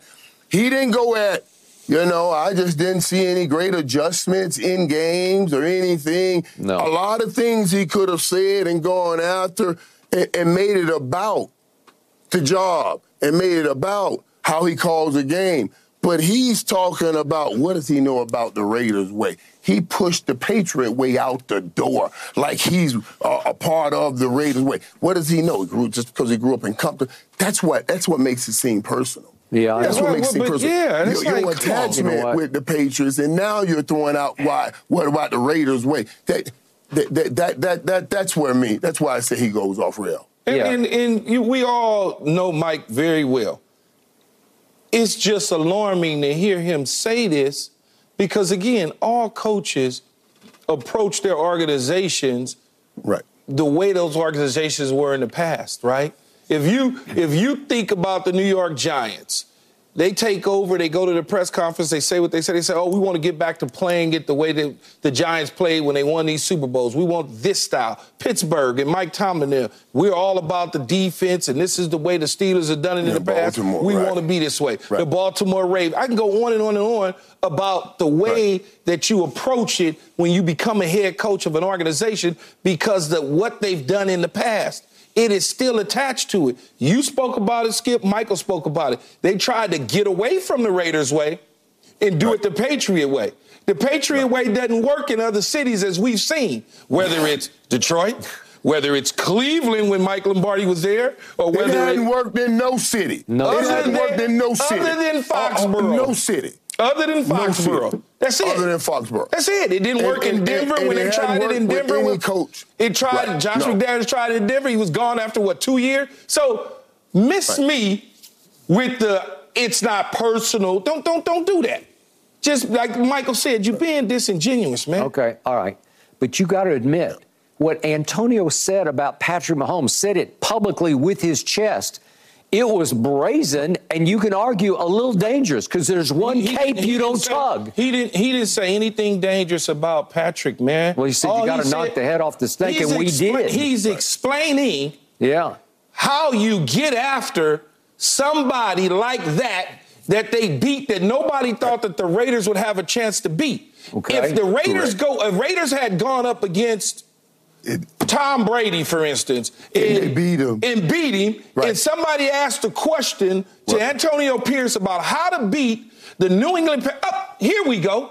The New England Patriots played the New York Giants, and if and if you go back and you listen to Michael Strahan, or you listen to Tuck or Umenyiora or any of these dudes that was on the NASCAR defense, and they talked about getting after Tom Brady. Mm. What is the first thing they were saying? The pass rush. This is how you do it. That's all Antonio Pierce was saying about. That's all Antonio Pierce was saying about Patrick Mahomes. He wasn't trying to poke him and do that. You don't think Antonio Pierce realized what that dude is? That dude is the closest but thing in football to a Michael Jordan. After you beat him, Right, maybe right, you should right. let But- the but he sleeping was- but- dogs but- but- lie. maybe you should It just doesn't- leave he it was. be. It does not work But he that was way. also Skip. speaking. does too. He A was lot of also people just speaking go about the. Raiders That's way. not his personality. No. Why you want him? Not you. No. But why Right. would people want Right. Him I- to be something he is not? I'm with you on Right. this. the hell Right. out of here with that. You're stepping out there Right. and you're putting Right. your pride, So your, your yourself what? on the line. Guess what? You better start If- backing it up. Either I'm a sink or I'm a swim. Yep. And I believe I'm swimming and I'm not sinking. That's what he's saying. Period. That's what he's but I, saying. but I also wait, wait, wait, wait, wait. I, I also think he's saying, listen, the Raiders played intimidation football. They. Yes. They intimidated people. And he's Yes. saying we are going to intimidate. If you gonna hold on to the ball and run around, we gonna hit you and hurt you and hit you hard and make this game difficult. They did. That's why they, that's what he's saying. And not only that- is the Raiders way. Not not only that, Antonio Pierce was a linebacker in the National Football League. He ran around and he hit people. He. Dirty. Right? You, you see what I'm so his Right. mentality is Right. different than a scout. Right. A guy that was a scout for a number of years and then got kicked up and elevated to become a general manager for a short period of time. Mentalities are different with players than it is with normal coaches that came up in a coaching ranks to get a job. It's totally different. If you ask Ron Rivera something about going after a quarterback, his intensity is going to say the same thing. DeMeco Ryans, the same thing. Jack Del Rio, the same thing. Because they're mental, they're wired differently. They're wired differently. That's just the reality of it. All right. So in the end, I think we're all behind Antonio doing exactly what he's doing, and he should keep doing what he's doing. One thousand Yeah, percent. I'm, I'm with you on that. I'm a Raider fan, especially Likewise. now. I'm not sure they've run mm. around and hit anybody since 1983 until last year, till till the They end of last they- year. They're getting ready. Hey, It hey. seems- It sm- it smells like I remember. they're getting I ready. remember. Yeah. You you meant you said 1983. I remember. Didn't he wear old 83 Ted Hendricks Mm-hmm. over there? That old the, the, the stork. Now Maxx Crosby reminded me of him Mm-hmm. in that in, in that game That's a good against the. Chiefs. Yeah, That, that- that was a bad dude. That was a dirty, dude. hard nose, gonna fight you with a teeth out, mud everywhere. Don't care. That's the Raiders' way. That's the Raiders' way. All right, up next, is it possible and he's from the the best receiver in the draft is Brock Bowers? Brock Bowers? He's going to run today, I think, in the tight ends run. We'll see.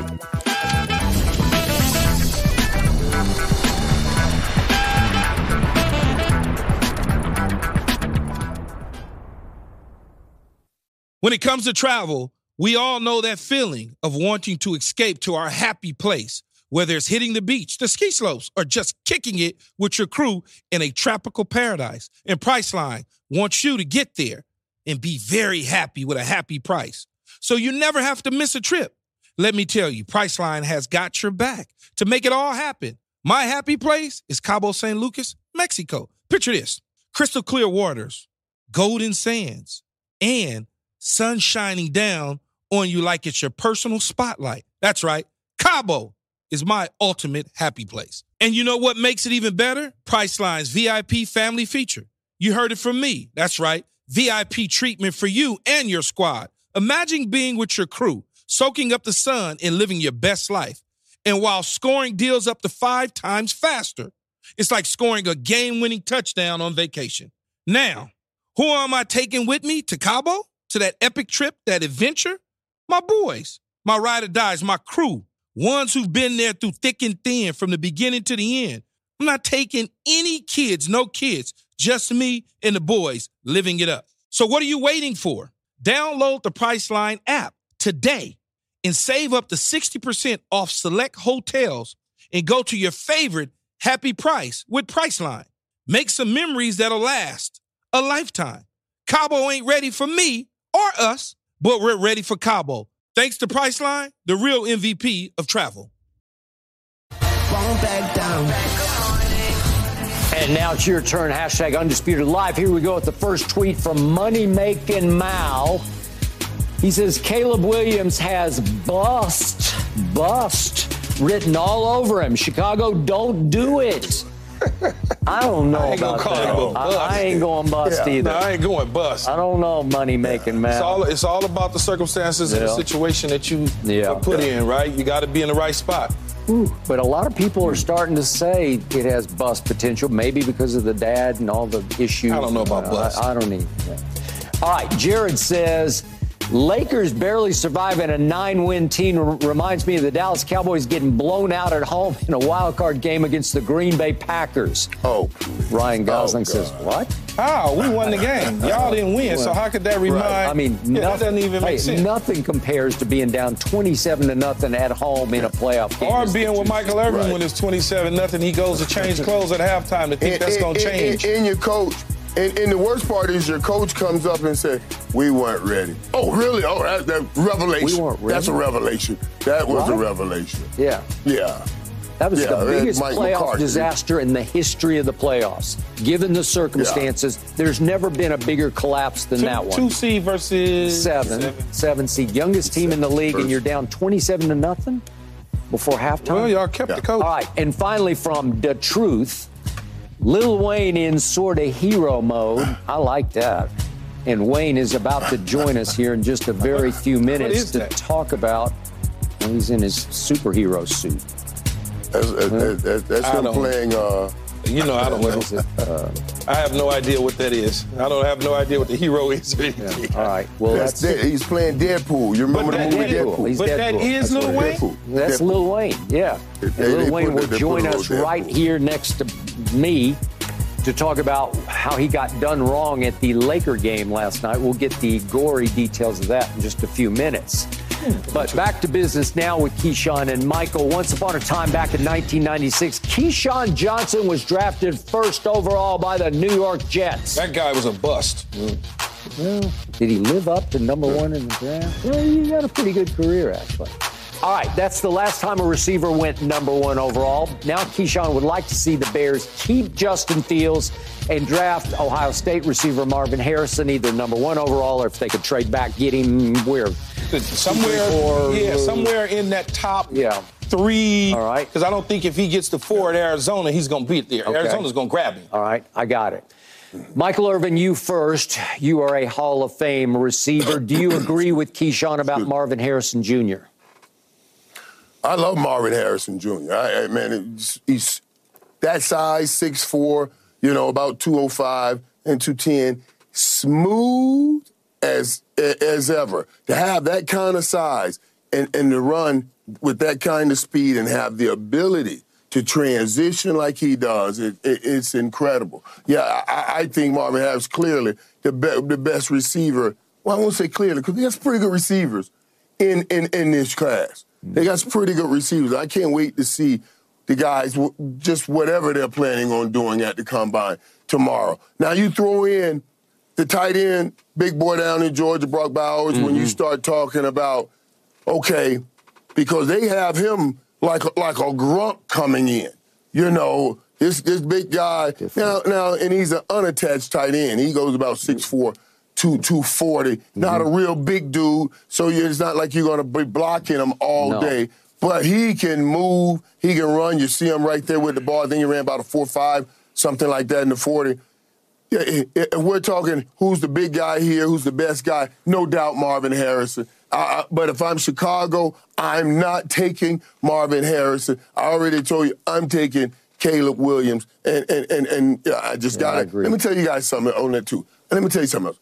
I, I, I want to say, I believe Justin, Justin Fields hurts himself with some of the things that he says. You know, he said the other day, you know, and I, I heard them talking about it. Why everybody is talking about me taking Chicago off my social media. I mean, he said, I just got tired of dealing with it all. Like you, you keep saying you're tired, like you're tired of dealing with the pressure. Playing quarterback in the National Football League is all about pressure. You have to stop talking like that because I think he's screaming to Chicago, go draft Caleb Williams when he talks like that. Well, he, he, he may be screaming that because he's tired of being jerked around. he's tired of being in the great. All right? You you you gotta when, when we start talking about Justin Fields, you gotta look at everything, man. Dude done been on two head coaches and three offensive coordinators, dog. No receipt, right. none, zero. Think about you with the Dallas Cowboys in your career, just your career, Michael, as Hall of Fame as you are, without Troy Aikman as your quarterback for 11 years. And just think about that. Think about him without Michael Irvin as receiver until he got DJ Moore last year when they finally started clicking in. Think about you without Norv Turner calling plays. Think about mm-hmm. him without a Norv Turner type offensive coordinator calling plays. That, that's all I'm saying. It, it, everybody act like when they looking at his overall numbers as a player, win loss record in Chicago as a starter, he ain't had nothing to work with.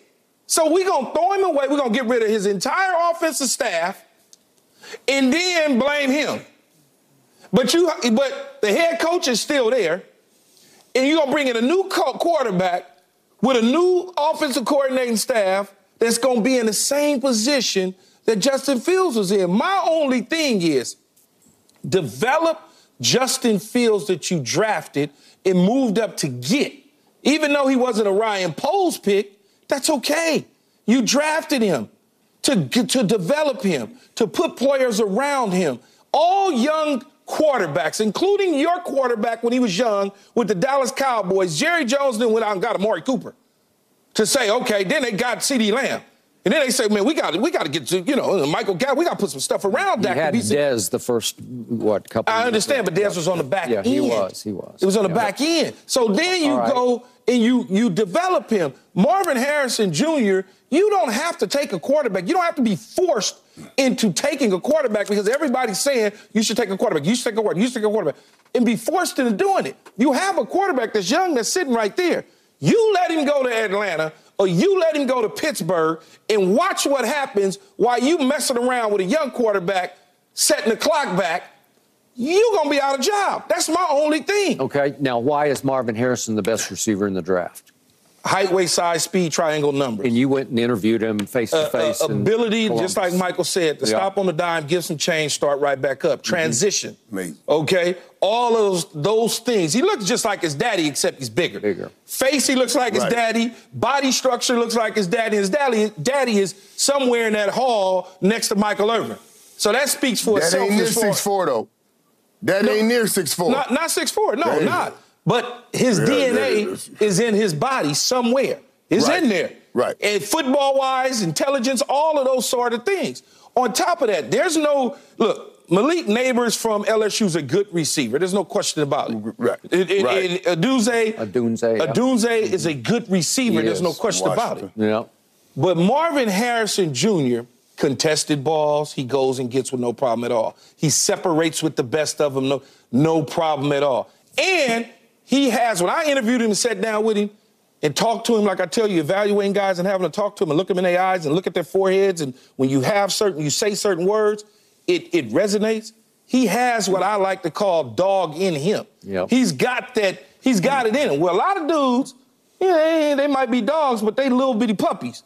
They not like just, they don't feel it the same way. And I believe he's the best dude in the in, in the draft because of all those things I talk about. Now look, the tight end at Georgia, uh, Brock Bowers, is incredible. He's incredible. But when I'm looking at tight ends and I'm comparing him to Gronk, Kelce, Kittle, ain't none of them win the top three rounds. Four, I mean, top three uh, picks of the draft. Four picks, five, six, Gronk seven, might have been a first round pick, but he had a back injury, and Belichick stole There's a, him in there's the a- second there's a round. difference Go ahead. between being a first round Yeah. Mm-hmm. pick and being a top five pick. Yeah. There's a huge difference, Yeah. right? Yeah. That's all I'm saying is you can find pass catching tight ends up and down the draw. What's the kid that you guys got at the Cowboys right now? Which kid? The, the tight end. One. The, the, the oh, tight end. oh um, from Wisconsin. Ferguson. Ferguson, yeah. Jake Ferguson, good tight end. No, he, he really came He's on. a good And I think end. he's got some dog in He's him. got some ability Yeah. to continue to grow. Yeah. Jason Witten, Hall of Famer in the future. Yeah. He went in the second round. So I'm just saying you don't have Okay. to. Dalton Schultz, you found Dalton him. He's on Schultz, in Houston you found doing him. things. So you don't have you, to- You find a tight end. You don't have to reach for that, Skip. Okay, I don't think Brock But Bowers they're supposed is a to be reach. one of them players. Yeah. Right, right. In the top, you gonna take him in the top five? Absolutely. Watch Jim Harbaugh jump all over him at number five and run with him, and watch what he does for Justin Herbert. Because Keyshawn, I got to tell you, I just watch TV. I don't watch coaches' tape, but he jumped off my screen even more than Marvin Harrison Jr. jumped off my screen. And I, I disagree with none of what either of you said about Marvin Harrison mm-hmm. Jr. I'm just telling you, every time I turned on a Georgia game, Brock Bowers jumped off my screen because they couldn't get him on the ground after he caught the football. He does not block. He is not a tight end. He is whatever that hybrid thing is. He's a wideout. That's what he is. He's 6'4, 240 pounds of wide receiver who can run jet sweeps and reverses and whatever. You just need to get him the football in his hands, and he will do for a quarterback, I believe, what Kelce has done for Mahomes. And Kelce has Right. Now- revolutionized that position Mm. for Mahomes. Right, let's skip. Yeah. Skip, skip, skip, skip. And, and, and here's the pushback on that. Here's the pushback on that. That's an assessment that we don't really have an ability to gather right now. with the way that they play, when you start seeing Travis Kelce and Patrick Mahomes, it's, it's, it's totally different. I don't know if Brock Bowers is that shoulders up. I don't know if he understands the game quite Yeah, like that's that. fair. What we're No, that's fair. assessing right now is shoulders down, how fast he can run, how high he can jump. We understand he has physical skill sets and physical talents. That's not what take Travis Kelce over the top. And, and now, now, now, what Travis Kelce has done is certainly brought him to light because it, I, I hear people talk about if you give Aaron Rodgers a Brock Bowers, what could he do with him in New York? You know, those kinds. So, so he has he has that talent. I just don't know if he has that ability shoulders up to see the game like a quarterback like Patrick Mahomes, because Travis Kelce was an old quarterback before playing tight end. And, and, and Skip, I'm not saying that Bowers is not a good tight end. I'm not saying he don't deserve to be in the first round. But when you start talking about top five, that's a different level of It is. player that you're getting. I got. I didn't see him as a tight end and say, well, he's a top five pick in the draft. I just didn't. I just didn't see it, and I watched him a lot. I've been watching him for quite some time. I don't see top five for me to take him. Now, if you said, oh, he could go 15th, okay, that's about right. That's about Right. where he probably should go. Okay, remember I said this. Kyle Pitts went for it. will Kyle Pitts all went over for him. And Kyle Pitts has not lived up, but Kyle Pitts has not had anybody to throw him the football. But Kyle Not Pitts, yet. is, Kyle Pitts is really a, a, A different- wide receiver, a big Right. receiver. Kyle Pitts is eh, look. Travis Kelce at times will put his hand in the ground and try to block. Kittle will do it a little bit more, He will. obviously, and then Gronk did a little bit more than a that. A little bit more than that. Like he was the best. I don't ever. know that Bowers He, is. no, he doesn't do any of that. And That's he, what I'm he saying. says. I don't know No. that he wants to do that. So I don't know if a Harbaugh, with his style of aggressive running the football, doing those sort of things, would want a detached tight end that high. But I could be wrong. I don't know. He could make that Yeah, put him quarterback's in life fullback. a lot He- different. He'll put him back there at fullback. He'll be doing all the stuff like Yeah. Juszczyk doing over San Fran. He'll he'll use him as an H back. He'll use him. uh, Yeah, with but those kind of guys, talent. Michael, those are Right. you check ain't top five pick. You no, can I'm get with that you. guy. I'm with you. I'm with you. Keyshawn. I'm with you on that, and you can find that kind of talent. But every Run now and then, catch. and, and Oh. right, and that's what they're saying about this kid is is tantamount to what we were talking about, Kyle Pitts. Yeah. and, and- and that was a generational type tight Hey, end. player. Keyshawn, every time I see a quote from a Georgia player and they are loaded, obviously, with pro football prospects, they all say freak, freak, freak when it comes to Brock Bowers because they've seen him on the practice field and they couldn't deal with it. The. Cowboys should get him in. Well, I'd take him. Yeah. we, we, Yeah, we Michael, the. Cowboys should draft him. Mm. All right, Michael Irvin up next is about to tell you why he believes the combine is crucial to evaluating pro football players. That's next.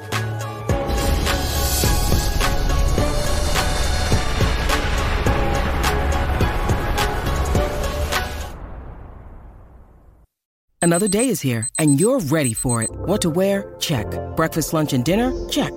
Planning for what's next and how to save for it? That's where Bank of America can help. For your financial to-dos, Bank of America has experts ready to help get you closer to your goals. Get started at one of our local financial centers or 24-7 in our mobile banking app. Find a location near you at bankofamerica.com slash talk to us. What would you like the power to do? Mobile banking requires downloading the app and is only available for select devices. Message and data rates may apply. Bank of America and a member FDIC. The NFL Combine gets into full swing today with the defensive backs and the tight ends, and tomorrow with the quarterbacks, running backs, and receivers. Michael Irvin, scale of 1 to 10, how important is the Combine in evaluating a potential draftee? And I'm not saying this or giving it this number because I'm going to get on a plane when I'm done here and head towards Indy for the combine.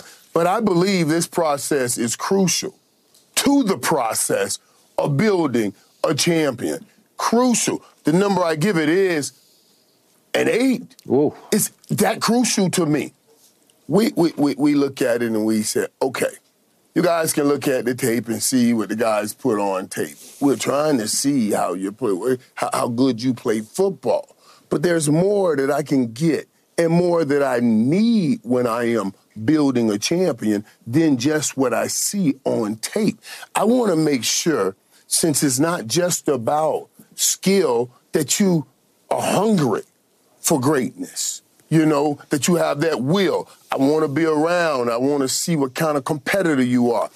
We'll, we'll talk about guys that are uh, uh that, that, that, come in here and, and and only don't and don't want to do any of the tests. I'm fine with that. I understand. But me myself as an evaluator, I want to come and look at who is a competitor, who in this environment stands out, who so believe in themselves that they come out here and either challenge your other guys or pick the guys back up. Because I want to make sure I'm looking for leaders, not just athletes that can run, jump, and yeah. catch, but guys that can lead guys. And I want to see it out here.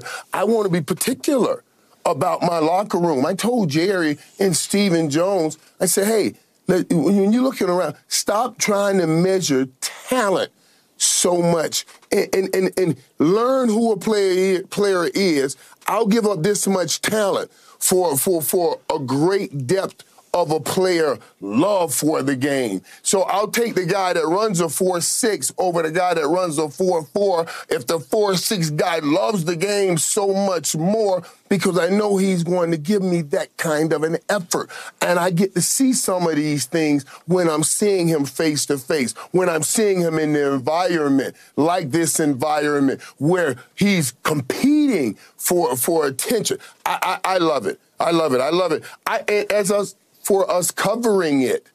These are players that are coming in from college. Our job, Skip, is to introduce these players to our NFL audience. Yeah, mm-hmm. the college audience know them, but our job is to introduce the players to the NFL audience. I love that I'm going to be on the field with the wide receivers, mm-hmm. so I can learn some little things about those guys that I can use however long I'm in this business to help the NFL audience learn who these guys are as they get the, as they get to their new team. So yeah, I think this process is absolutely crucial.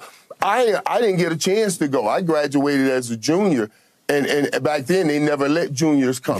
I this is one of the things that hurts me and I regret. I wanted to go out there and challenge everybody. And you wouldn't have had to ask me to do anything. I would have jumped up to try to beat everybody and everything, but that's mm. my mentality. It and is. I want to see this and go. I, I, would go in and try to look for me some Mike Irvins. That's what I'm talking about. That's why yeah. I love this process. Okay.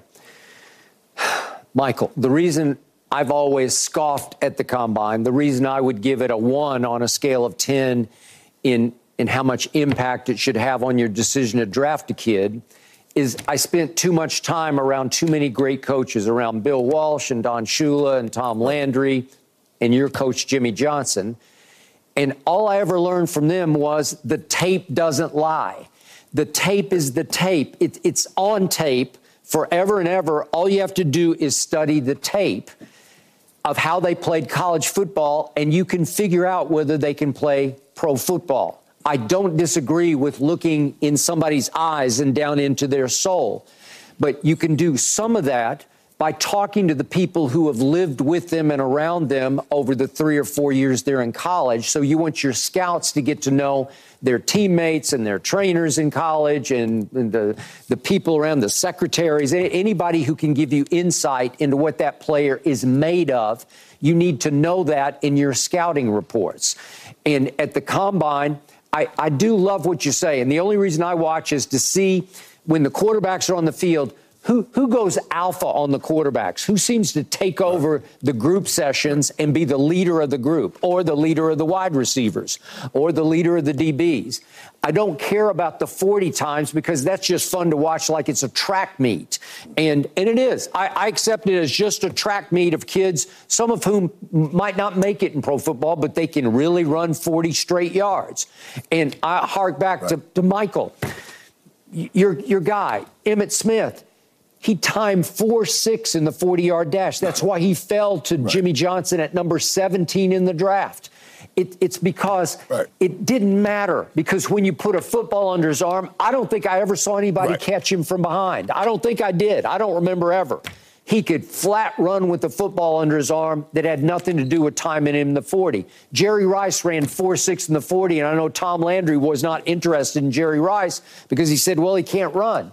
Well, yeah, eh, he can. He can really run routes and stop on a dime and do all those things you talked about Marvin Harrison Jr. doing. So, so to me, right, right. I, th- there's some grains of salt, and I don't discount what you're going to do, and you're going to be right out among them, and you will pick up some right. details on those receivers that would make them more draftable in my eyes. That you know what you know and saw about them. Why, why wouldn't I? But, but but you bring up Tom Landry, the late great Tom. Yeah. He was the the guy. I was his last draft you, pick, you so it's interesting last... that we're talking about the draft, yeah. and you bring him up, and I get this moment. Yeah. But but but but Tom, how could Tom? And, and, and later on, I, a couple years later, I, you know, drafted Mike Sherrard prior to did. me. You know yeah. what I mean? They drafted Mike Sherrard, so I thought, what? How could you not see the competitor Jerry Rice is? If you're sitting in at a combine with Jerry Rice. Okay. J- yeah. Jerry Rice, you see what I'm saying? Yeah. If I'm there with Jerry Rice, there's no way you're not going to see how how how how he loves yeah. this game and how he has to be the best and how he wants to be the best. Jerry Rice work ethic is second to none. I, we used to see him um, at the Pro Bowl couple weeks after we win the Super Bowl, and he's already training again. He used to say, "Man, I'm already training again." I was like, "Dude, calm down, relax." Yeah. But but but that that's his mentality. I go back to seeing AB 11, you know, uh, mm-hmm. coming to me at the draft, him and DK Metcalf, mm-hmm. and telling me, Michael, y'all slipping on us. Y'all slipping. We're the best receivers in here. And then watch them go out and get they that did. stuff done. You yeah. know, and, and that's the kind that's of good. stuff that you pick up at the draft at, at, you, that you're not going to get anywhere else. And you see it here. I remember, Skip, man, Jarvis Landry. This dude ran the 40, pulled his hamstring, and they were trying to tell him, okay, stop running. You're, you're hurt. He was like, no, no, no, I want to go again. I want to go. I want to run some routes. They said, stop running. You're good. They asked me to go talk to him. I went and spoke to him. He said, hey, champ, um, man, I really appreciate it, man. I respect every bit, man. But I gotta compete out here. I turned around on TV and said, I don't care what round y'all talking. I'm gonna draft that dude right there.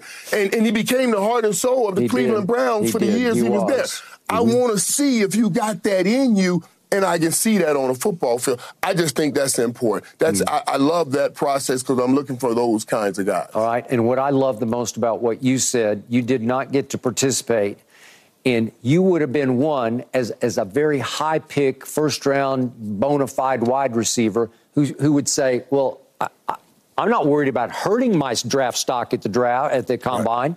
Right. I, I want to go compete. I'll improve my draft right. stock. Today, a lot of these right. kids say, I, I don't want to risk it, right? Right, right. And, no. and, and, and, what is it? What are you saying about your confidence in what you yeah. do? I'll risk. I won't. I, I, I'll risk. It. You know what? That's how Gil Brandt got me. He got me like that. When he came to Miami, we were. I had already done my workout, and Gil told me later. He said I did that on purpose.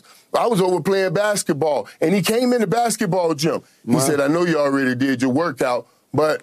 We would really like to see you do another workout. We got some people that did pretty good, the Sterling Sharpes and the Tim Brown. Yeah. I said, who? Who did you say? Who? I said, come on, let's go. I'm gonna give you this extra workout. And I went and put the workout in and got drafted. He said, he said he used that to always talk about this is the competitor we need. He said, I knew you couldn't turn down that workout when I mentioned those other guys. I just want to see if the guys got that in them. Hey, if you redrafted your draft, you would go much higher than you. I can't even remember what pick you were. Do you remember which pick? Um, I, was, I was 11th. 11th. 11th. Yeah. Tim right. Brown went five. Okay. Tim Brown went five. Sterling you. Sharpe went seven. Remember, I was you. a junior. So when, yeah. when Green Bay called me, I told them no, I wouldn't do well in that kind of cold even Miami. Hey, so do not draft me. I know Tim very well. I know Sterling very well. I'm taking Bad Michael boys. Irvin over both of them, and as great as they both were. Thank you very much for that. All right. In a moment, Lil Wayne joins us to talk about what happened to him last night at the Laker game because it was not pretty. Here we go. No mercy, no mercy, no mercy.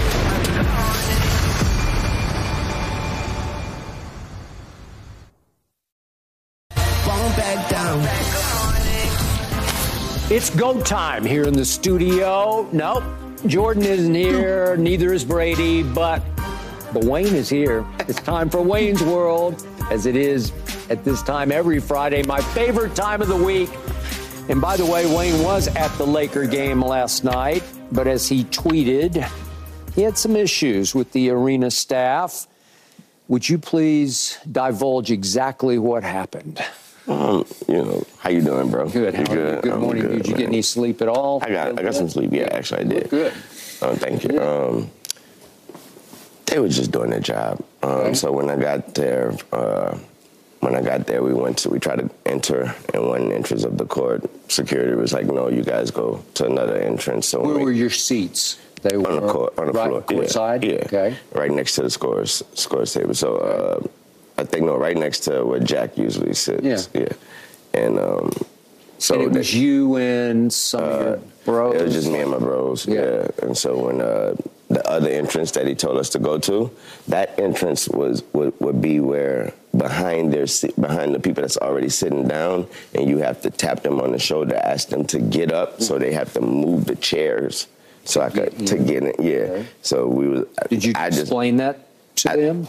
I didn't want. I saw that going. When I saw that being explained to them, I, I halted. I, hey, stop. Let's go where they told us to Oh, go. okay. So we go back to the first entrance, and it seemed okay. And I, so when I started walking toward the, uh, walking on to the to my side, the guy was like, uh, ah, ah, ah, and I ain't like, I was like, oh my god, not the ah ah ah. so, so, so when I looked at him, he was like, I told you guys to go to the other end, and I was like, wow. He looked, he looked right at me and said, he like, I told you guys to go to the other entrance, and I was like, that's a little much, and I'm not about to say anything, so I just like let's let's just leave. Now with that said, I didn't want to go to that game. I was I was asked to be at that game. Oh. Yeah, it was to promote something. It was to promote the, the um, wardrobe I had on, and it was also in cahoots with the NBA. So whatever with the So it was Lakers. an NBA Yeah, it was, I don't know if the NBA had to do with it, but it was the brand. Okay. And they asked me to be there. I don't know how they got those. You know, they I don't know how they worked to get those tickets or whatever. But I was asked to be there. And so that's why I was like, wow, you you know, I didn't expect the security guy to know that I'm there. I was asked to be there to promote something, but I just kind of, you know, I, I would have rather a, a smoother, smoother entrance Okay, or whatever. but you've gone to many, many Laker games and not had that kind of issue with these arena security. no, we we we never had that type of problem. Okay, so how do you explain that came up last night? Uh, I can't explain it. I think we would have to interview the security. Yeah, because I don't, I don't know why they would, why you know. I just, I did, first of all, like I said, I didn't, I couldn't, I couldn't deal with the ah. ah, ah, ah. I kind of felt like a Right. kid, you know. So I know that feeling. Right. Yeah. What's Right. up, Unc? I ain't. Yeah, Right. hello, Michael. Eh, Yeah, I'm here. Jump But in. wait, wait, wait, wait, listen. Even hearing that disturbs me. And I'm with you, and just in case everybody don't grab. Well, I, I, I, this dude, you know who this is. Let's stop playing. let's let's stop playing. You know what I'm saying? Yeah, excuse me, Little Wayne. You know, we got we got. I just got to make sure the situation is right. We got to get. There's a way. You, you know what I mean? Especially as much as you come to the game. I, I, I can't take that. I hate when you know when people do that. And and I understand you, you said it right. You got a job to do. We understand you got a job to do. Mm-hmm. But they also know that you are there and you're dealing with it. You're, you're, you're a big fan. People are going to come up to you. You, you know, you're trying Yeah. to handle that. And their job also is to help you get to where you're going Yeah. and, and be taken care of. I, yeah, I just wish they handled that better, man. That, that bothers me. That bothers me. And I hope it's not because of what you say on TV that they feel like, oh, we all got to jump in and get on the way. No, I, I hope that's not the case. I believe that when I tweeted that, obviously that was raw emotions, but there's truth. I mean, there's all fact behind my beliefs and, and behind that opinion. Um, I did believe that. I, I felt like that, you know, there was like a, there was something about the whole AD thing that was kind of like, you know what, we don't need this guy. And This- by the way, you said it in there. right here, sitting in that chair. Yeah. This was early in the year. Yeah. You were to the point where you thought it was time to trade Yeah. Anthony Davis. Yeah. since then you've said, well, and I've given you credit, you you lit his fire, man. Right. Yes. Right? He balling out. Balling out. Balling out. Even in even in Right. even when we take a L, he balling out, dropping like 40. All right. Could there be anything else operating under the surface? I've been a critic of LeBron's. I say a lot of good things about him, but I say the truth about him. Actually, Skip. think- no, I think No? if, I think if Brian would have, I think if Brian would have even caught a glimpse of something like that happen, He seen, would've I think Brian, you know, Brian's Brian's Good, such good his humility, his humility level is Right. through the roof. Brian Okay. probably would have called the timeout anything just to make sure that didn't happen. And, I mean, I, that, that- he's a stand-up guy, and the things he do off the court for other people is What gets me about this is because you are you, they should escort you to your seat. Like it should be their duty and job and responsibility to make sure you safely and quickly get to your seat. And it was going just the other way. You know, we didn't expect that. You know, I wasn't expecting that. They never do that. They, you know, they don't. They don't escort you. Sometimes they do. Sometimes they do, but that wasn't one of the times. And so they, what they were saying was that I tried to enter the court and, and during the, during live play, and I had to wait for a timeout. Okay. But that was never worded. To, that was never said okay. to me. You know, uh, what was said to me was ah ah ah ah ah ah ah. ah. ah. That was said to me. It was not, hey Wayne, we should wait for a timeout. If I was told that, then I probably would have not probably I would have waited because we've done that plenty times. Did you know the security who said, ah, ah, ah? Had you No, seen him didn't- I didn't before? know- I didn't know. Okay. no. All right. So, how do you feel about returning to a Laker game? Oh, I wouldn't. I wouldn't. mind, You know, I wouldn't Okay. mind, but it's whatever. I, you know, obviously, uh, that didn't feel too good. That didn't feel too good walking out of there and you know going there and being turned around. That didn't feel too good. So I'm not sure.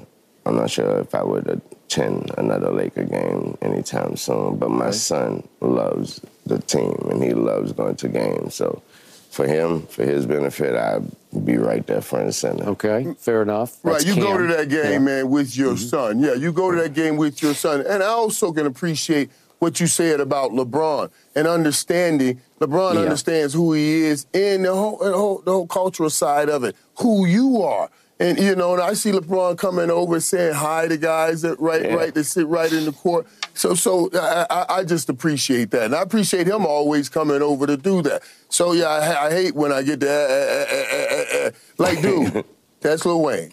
Let's stop playing. Let's treat it as such. You know, I, I know you got this little badge on right now, but don't you can't add, add Lil Wayne. Let's stop doing that. You know what I'm saying? You're right, man. That's just that's good. That's sad. It's But don't let him get you, Wayne. You I go didn't. with your son and create those generational blessings, Yes. as the God, as the Bible calls them. So once you do it with your son and take those pictures, your son will feel he needs to do it with his son, and so on and so on and so on. Keep creating those moments. Yeah.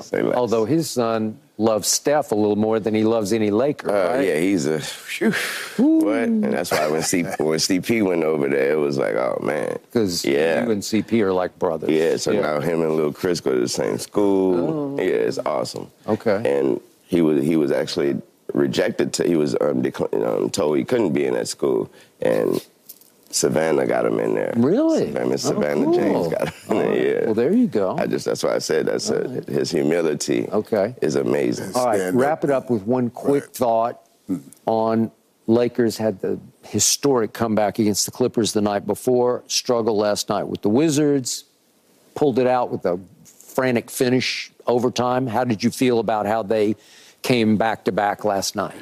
I think that you know everybody keeps saying you know it was because it was against the team that it was against a nine-win team or whatever, whatever. We got to remember that we on a tear right now, you know, and also that's an NBA team. Even though they just won nine games, You got it's Jordan a- Poole it's Kyle an NBA yeah. You know, skip. You know, in any given night. Yep. Until the playoffs, it's any given night, and so that's how, that's how I looked at that. You can go out there and lose against the last team, the last team in the in the league. That's just how it go. If it's if it's that Yep. night, it's that night. So Yep. for me to see them muster up, to see them muster up and still pull it off. it Did you great. watch the rest of the game? Yeah, I did. on TV? Oh, Good. yeah, Good I def- definitely watched the rest of the game. All right, yeah. cool. All right, enough about that. We got to talk some NFL. We got to get Wayne on the record. Is it Caleb or Justin Fields? I don't know, JJ McCarthy. That's next. What? What?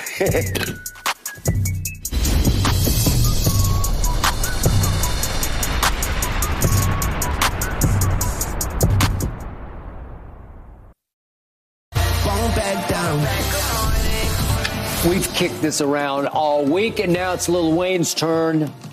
Wayne, Justin Fields or Caleb Williams? Yeah. Skip, Unc, I'm going with Justin Fields. I'm going with Justin Fields because of the experience. And rather we like the experience, rather we like the journey or whatever, whatever, um, to this point, there's there's still tomorrow. Meaning he still turned the page and he's growing, he's progressing. And I believe that Caleb is just it's just simple. It's actually just simple. Caleb just coming into the league, mm-hmm. and you know when you just come into the league and you're a rookie and you make a you explode, you make a splash. That's rare. We don't get that every year. Like we don't get C.J. Stroud every year like that. You know what I'm saying? So I don't. You know, Caleb is a beast. Caleb is a beast. I don't believe in those small stuff and all that, and he's different and all. No, Caleb is a beast. Caleb is a beast. It's just will, that. Will he ultimately be a bigger beast than Justin is? I don't know about that. I don't. I'm not. I don't know how to look that far into the future. But what I do, what I, what I do know is that uh, I believe that his, I believe that his his his road to success, obviously, will be a little sooner, uh, faster than Justin's is. Okay. So, right. but you'd stick right. with Justin. But I'm still sticking with Justin. Yeah. All right. All right. Go, Michael. But Luane, you get to now. Remember now, we're, we're talking a couple things here. You're talking on field play, yeah. but also an opportunity, and you just said it yourself that his ceiling is higher than Justin, and yeah. he will he, he will come along and progress faster. Now, so I'm getting a little bit younger player that that I get to reset the salary cap with. Mm. You know what I mean? Because now I'm back to a rookie contract mm-hmm. uh, with a talented quarterback who, who understands the passing game, who understands the passing game with an ability to run and move. He's not the runner that Justin Fields At is. All. He's not that runner, but he can move. He throws off all these different angles. And the one thing that I say is the reason you can't pass on him Why? is because Patrick Mahomes, you see what Patrick Mahomes does. And all those arm angles this kid throws from and throws, that, that's Patrick Mahomes type stuff. You can't rob your city of the next possible Patrick Mahomes. You got to take that. No. I understand. Hey, he is special. Yeah. He might only be six feet tall. He might be a little full of himself, thanks to his father and Hollywood and yeah. Heisman and all that. Yeah. But listen, he is a special playmaker. He's got it, whatever uh, that it is. I don't think he's full of it himself. I believe that he's just a confident young man. Yeah. And his his humility shows when he cries when after a loss. I wanted everybody to understand that yep. that wasn't for television. I went and checked myself. He, he cried after every loss he's ever had he cried after every loss. Yeah. I'll buy that. I'll yeah. invest in yes, that. Yes, yeah. yeah, and so that he that's passion. All right. Of the other quarterbacks, who do you like? If it's not Caleb, it's you got to you, you, love LSU, so you, you got already, a Heisman you winner. already know it's Jay. You already know. Okay. Jalen. Yeah, that boy should be number one. Okay. Yeah. All right. And anybody else catch your eye of Drake next? Maye. Drake Maye. Drake Maye. You believe? I believe. Oh yes, I believe we're gonna be talking. We're gonna be speaking Drake Maye name for a minute, and then right, even more than we ever spoke Mitchell Trubisky's name. Yeah, right? more than that. Another yeah, in a, be- in a better light too. Yeah, yeah. I mean, Trubisky had his moments in the league, yeah. you know, but but you think this is a star on the rise? I believe he's gonna be a great NFL quarterback. Really? Yes. Whew, that's a mouthful. yeah. And you watched him a lot and, at and Carolina. Dan, Dan, Dan Orlovsky's. Uh, Wayne, he, he's with you on that. I, I, was telling the guys earlier, I always call okay. quarterbacks to help them, help me evaluate quarterbacks. And he said, Drake Maye, I'm telling you, man, he was like, this dude, remind he can do a C.J. Stroud type of things. He said, I, I mean, and Jordan Love, talented dude, very raw. He can do a lot of things, and, and, and he's going to be a very good pro. A mm. very good pro. Josh Allen. I, I like him Josh too. Allen? Josh Allen. Ooh. I, I watched yeah, Drake big, Maye big a lot. Run. I didn't see that. I, I didn't see future star. I didn't see poise and feel for the game like you see? I see I see that game manager thing.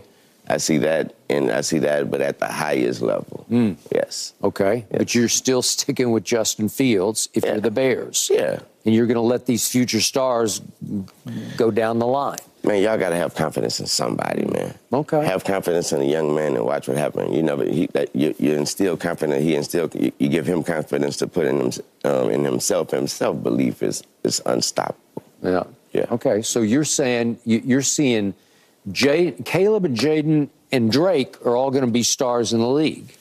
Yeah, I actually think I think so. I think we got a great draft for okay. quarterbacks. A period though, because right. I believe Marvin Harrison Jr. is a, a, a dog. Mm. Yeah. Right. All right. Brock Bowers. Brock, a dog. Dog. A dog. Well, then this right. draft is loaded. Yeah. And Michael's going to be there this weekend at the combine. Okay, up next, we got to go back to the Lakers because we got to talk about them having lost seven straight games to the Denver Nuggets. Seven straight Why games. man Seven straight games. Because tomorrow night you got to deal with them at home. At home again, you got to win this game. You got to. LeBron I said we got to win this game. We just had to win the last game. We had to win. Oh my god.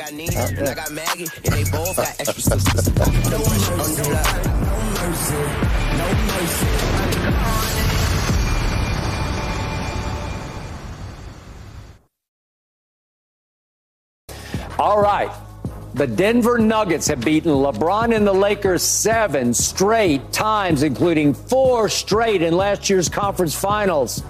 This season, the Lakers lost the opener, of course, at Denver, and they lost February the 8th here in LA. Now, tomorrow night, ABC, 8.30 Eastern. Nuggets are back in LA. Mr. Wayne, how important is it for the Lakers to win this game? You're sleeping. Oh, my bad. You're sleeping on the Nuggets. I'm tired of hearing. I was tired of hearing you talk. I'm tired of hearing you do this. That's all. I got too tired of hearing you do this. What was your question? How important is it for you to finally it's break that, this spell not, I heard, It's you? not that important, Skip. Okay. It actually isn't that important. Okay, they are standing in your way once again if you're going to get to the Skip, promised not land. standing in our way until unless they're in the play, unless we we got to face them right. in the playoffs. Okay, that's standing in our way. Okay. Yes. All right. So you, you don't think you don't think they need it psychologically to try to get a game in? Nah, I don't believe in all that. When you have a king when you have a king. That's yes. interesting you bring that up. So, Michael, real quick on that. So, in the right. last five close games that Denver and the Lakers have played, that's four in the conference finals last year and the one on February the 8th here in LA. Mm-hmm. In the fourth quarters of those five games, yeah. LeBron is now nine of 31. I knew he was nine of 31. That's 29%. And he's one of 11 from three. That's 9%. It's time for LeBron to rise and shine and be the king when he's playing the defending champions in a game on national TV tomorrow night on ABC mm. here in LA. I want to see him take over one fourth quarter against the Denver Nuggets because I'm starting to wonder if he's capable. He's the king. Well, is he still the king? He used to be the king. So it used to be as in last game? Yeah, last. Well, he wasn't really the king last night because he ran out of gas. Uh, this guy. Well, he did. Well, he ran out of gas. He had to take himself out of the game with three minutes left. Came back with one minute left and got blocked the way I've never seen him get blocked before by by Bagley. He just made him eat it. Really? Come on. Yeah, well, you're, still bullish, right? Skip, you serious? Can, can, this team beat the Denver Nuggets in the conference finals? Yes, they can. Well, they had them all four times yes, last year. Yes, they. Can. Skip, right? They can beat the Denver Nuggets okay. in the conference finals. Okay. Yes, they can, and they can beat the Denver Nuggets in this this regular season game. Okay. Without the right. king you playing. Are predicting, Without the king playing. Okay. You're predicting tomorrow night Lakers win at home. They will win. Okay. You heard it here first and maybe last, and that's all for us. We're back Monday at 9:30 Eastern and oh, I can't wait.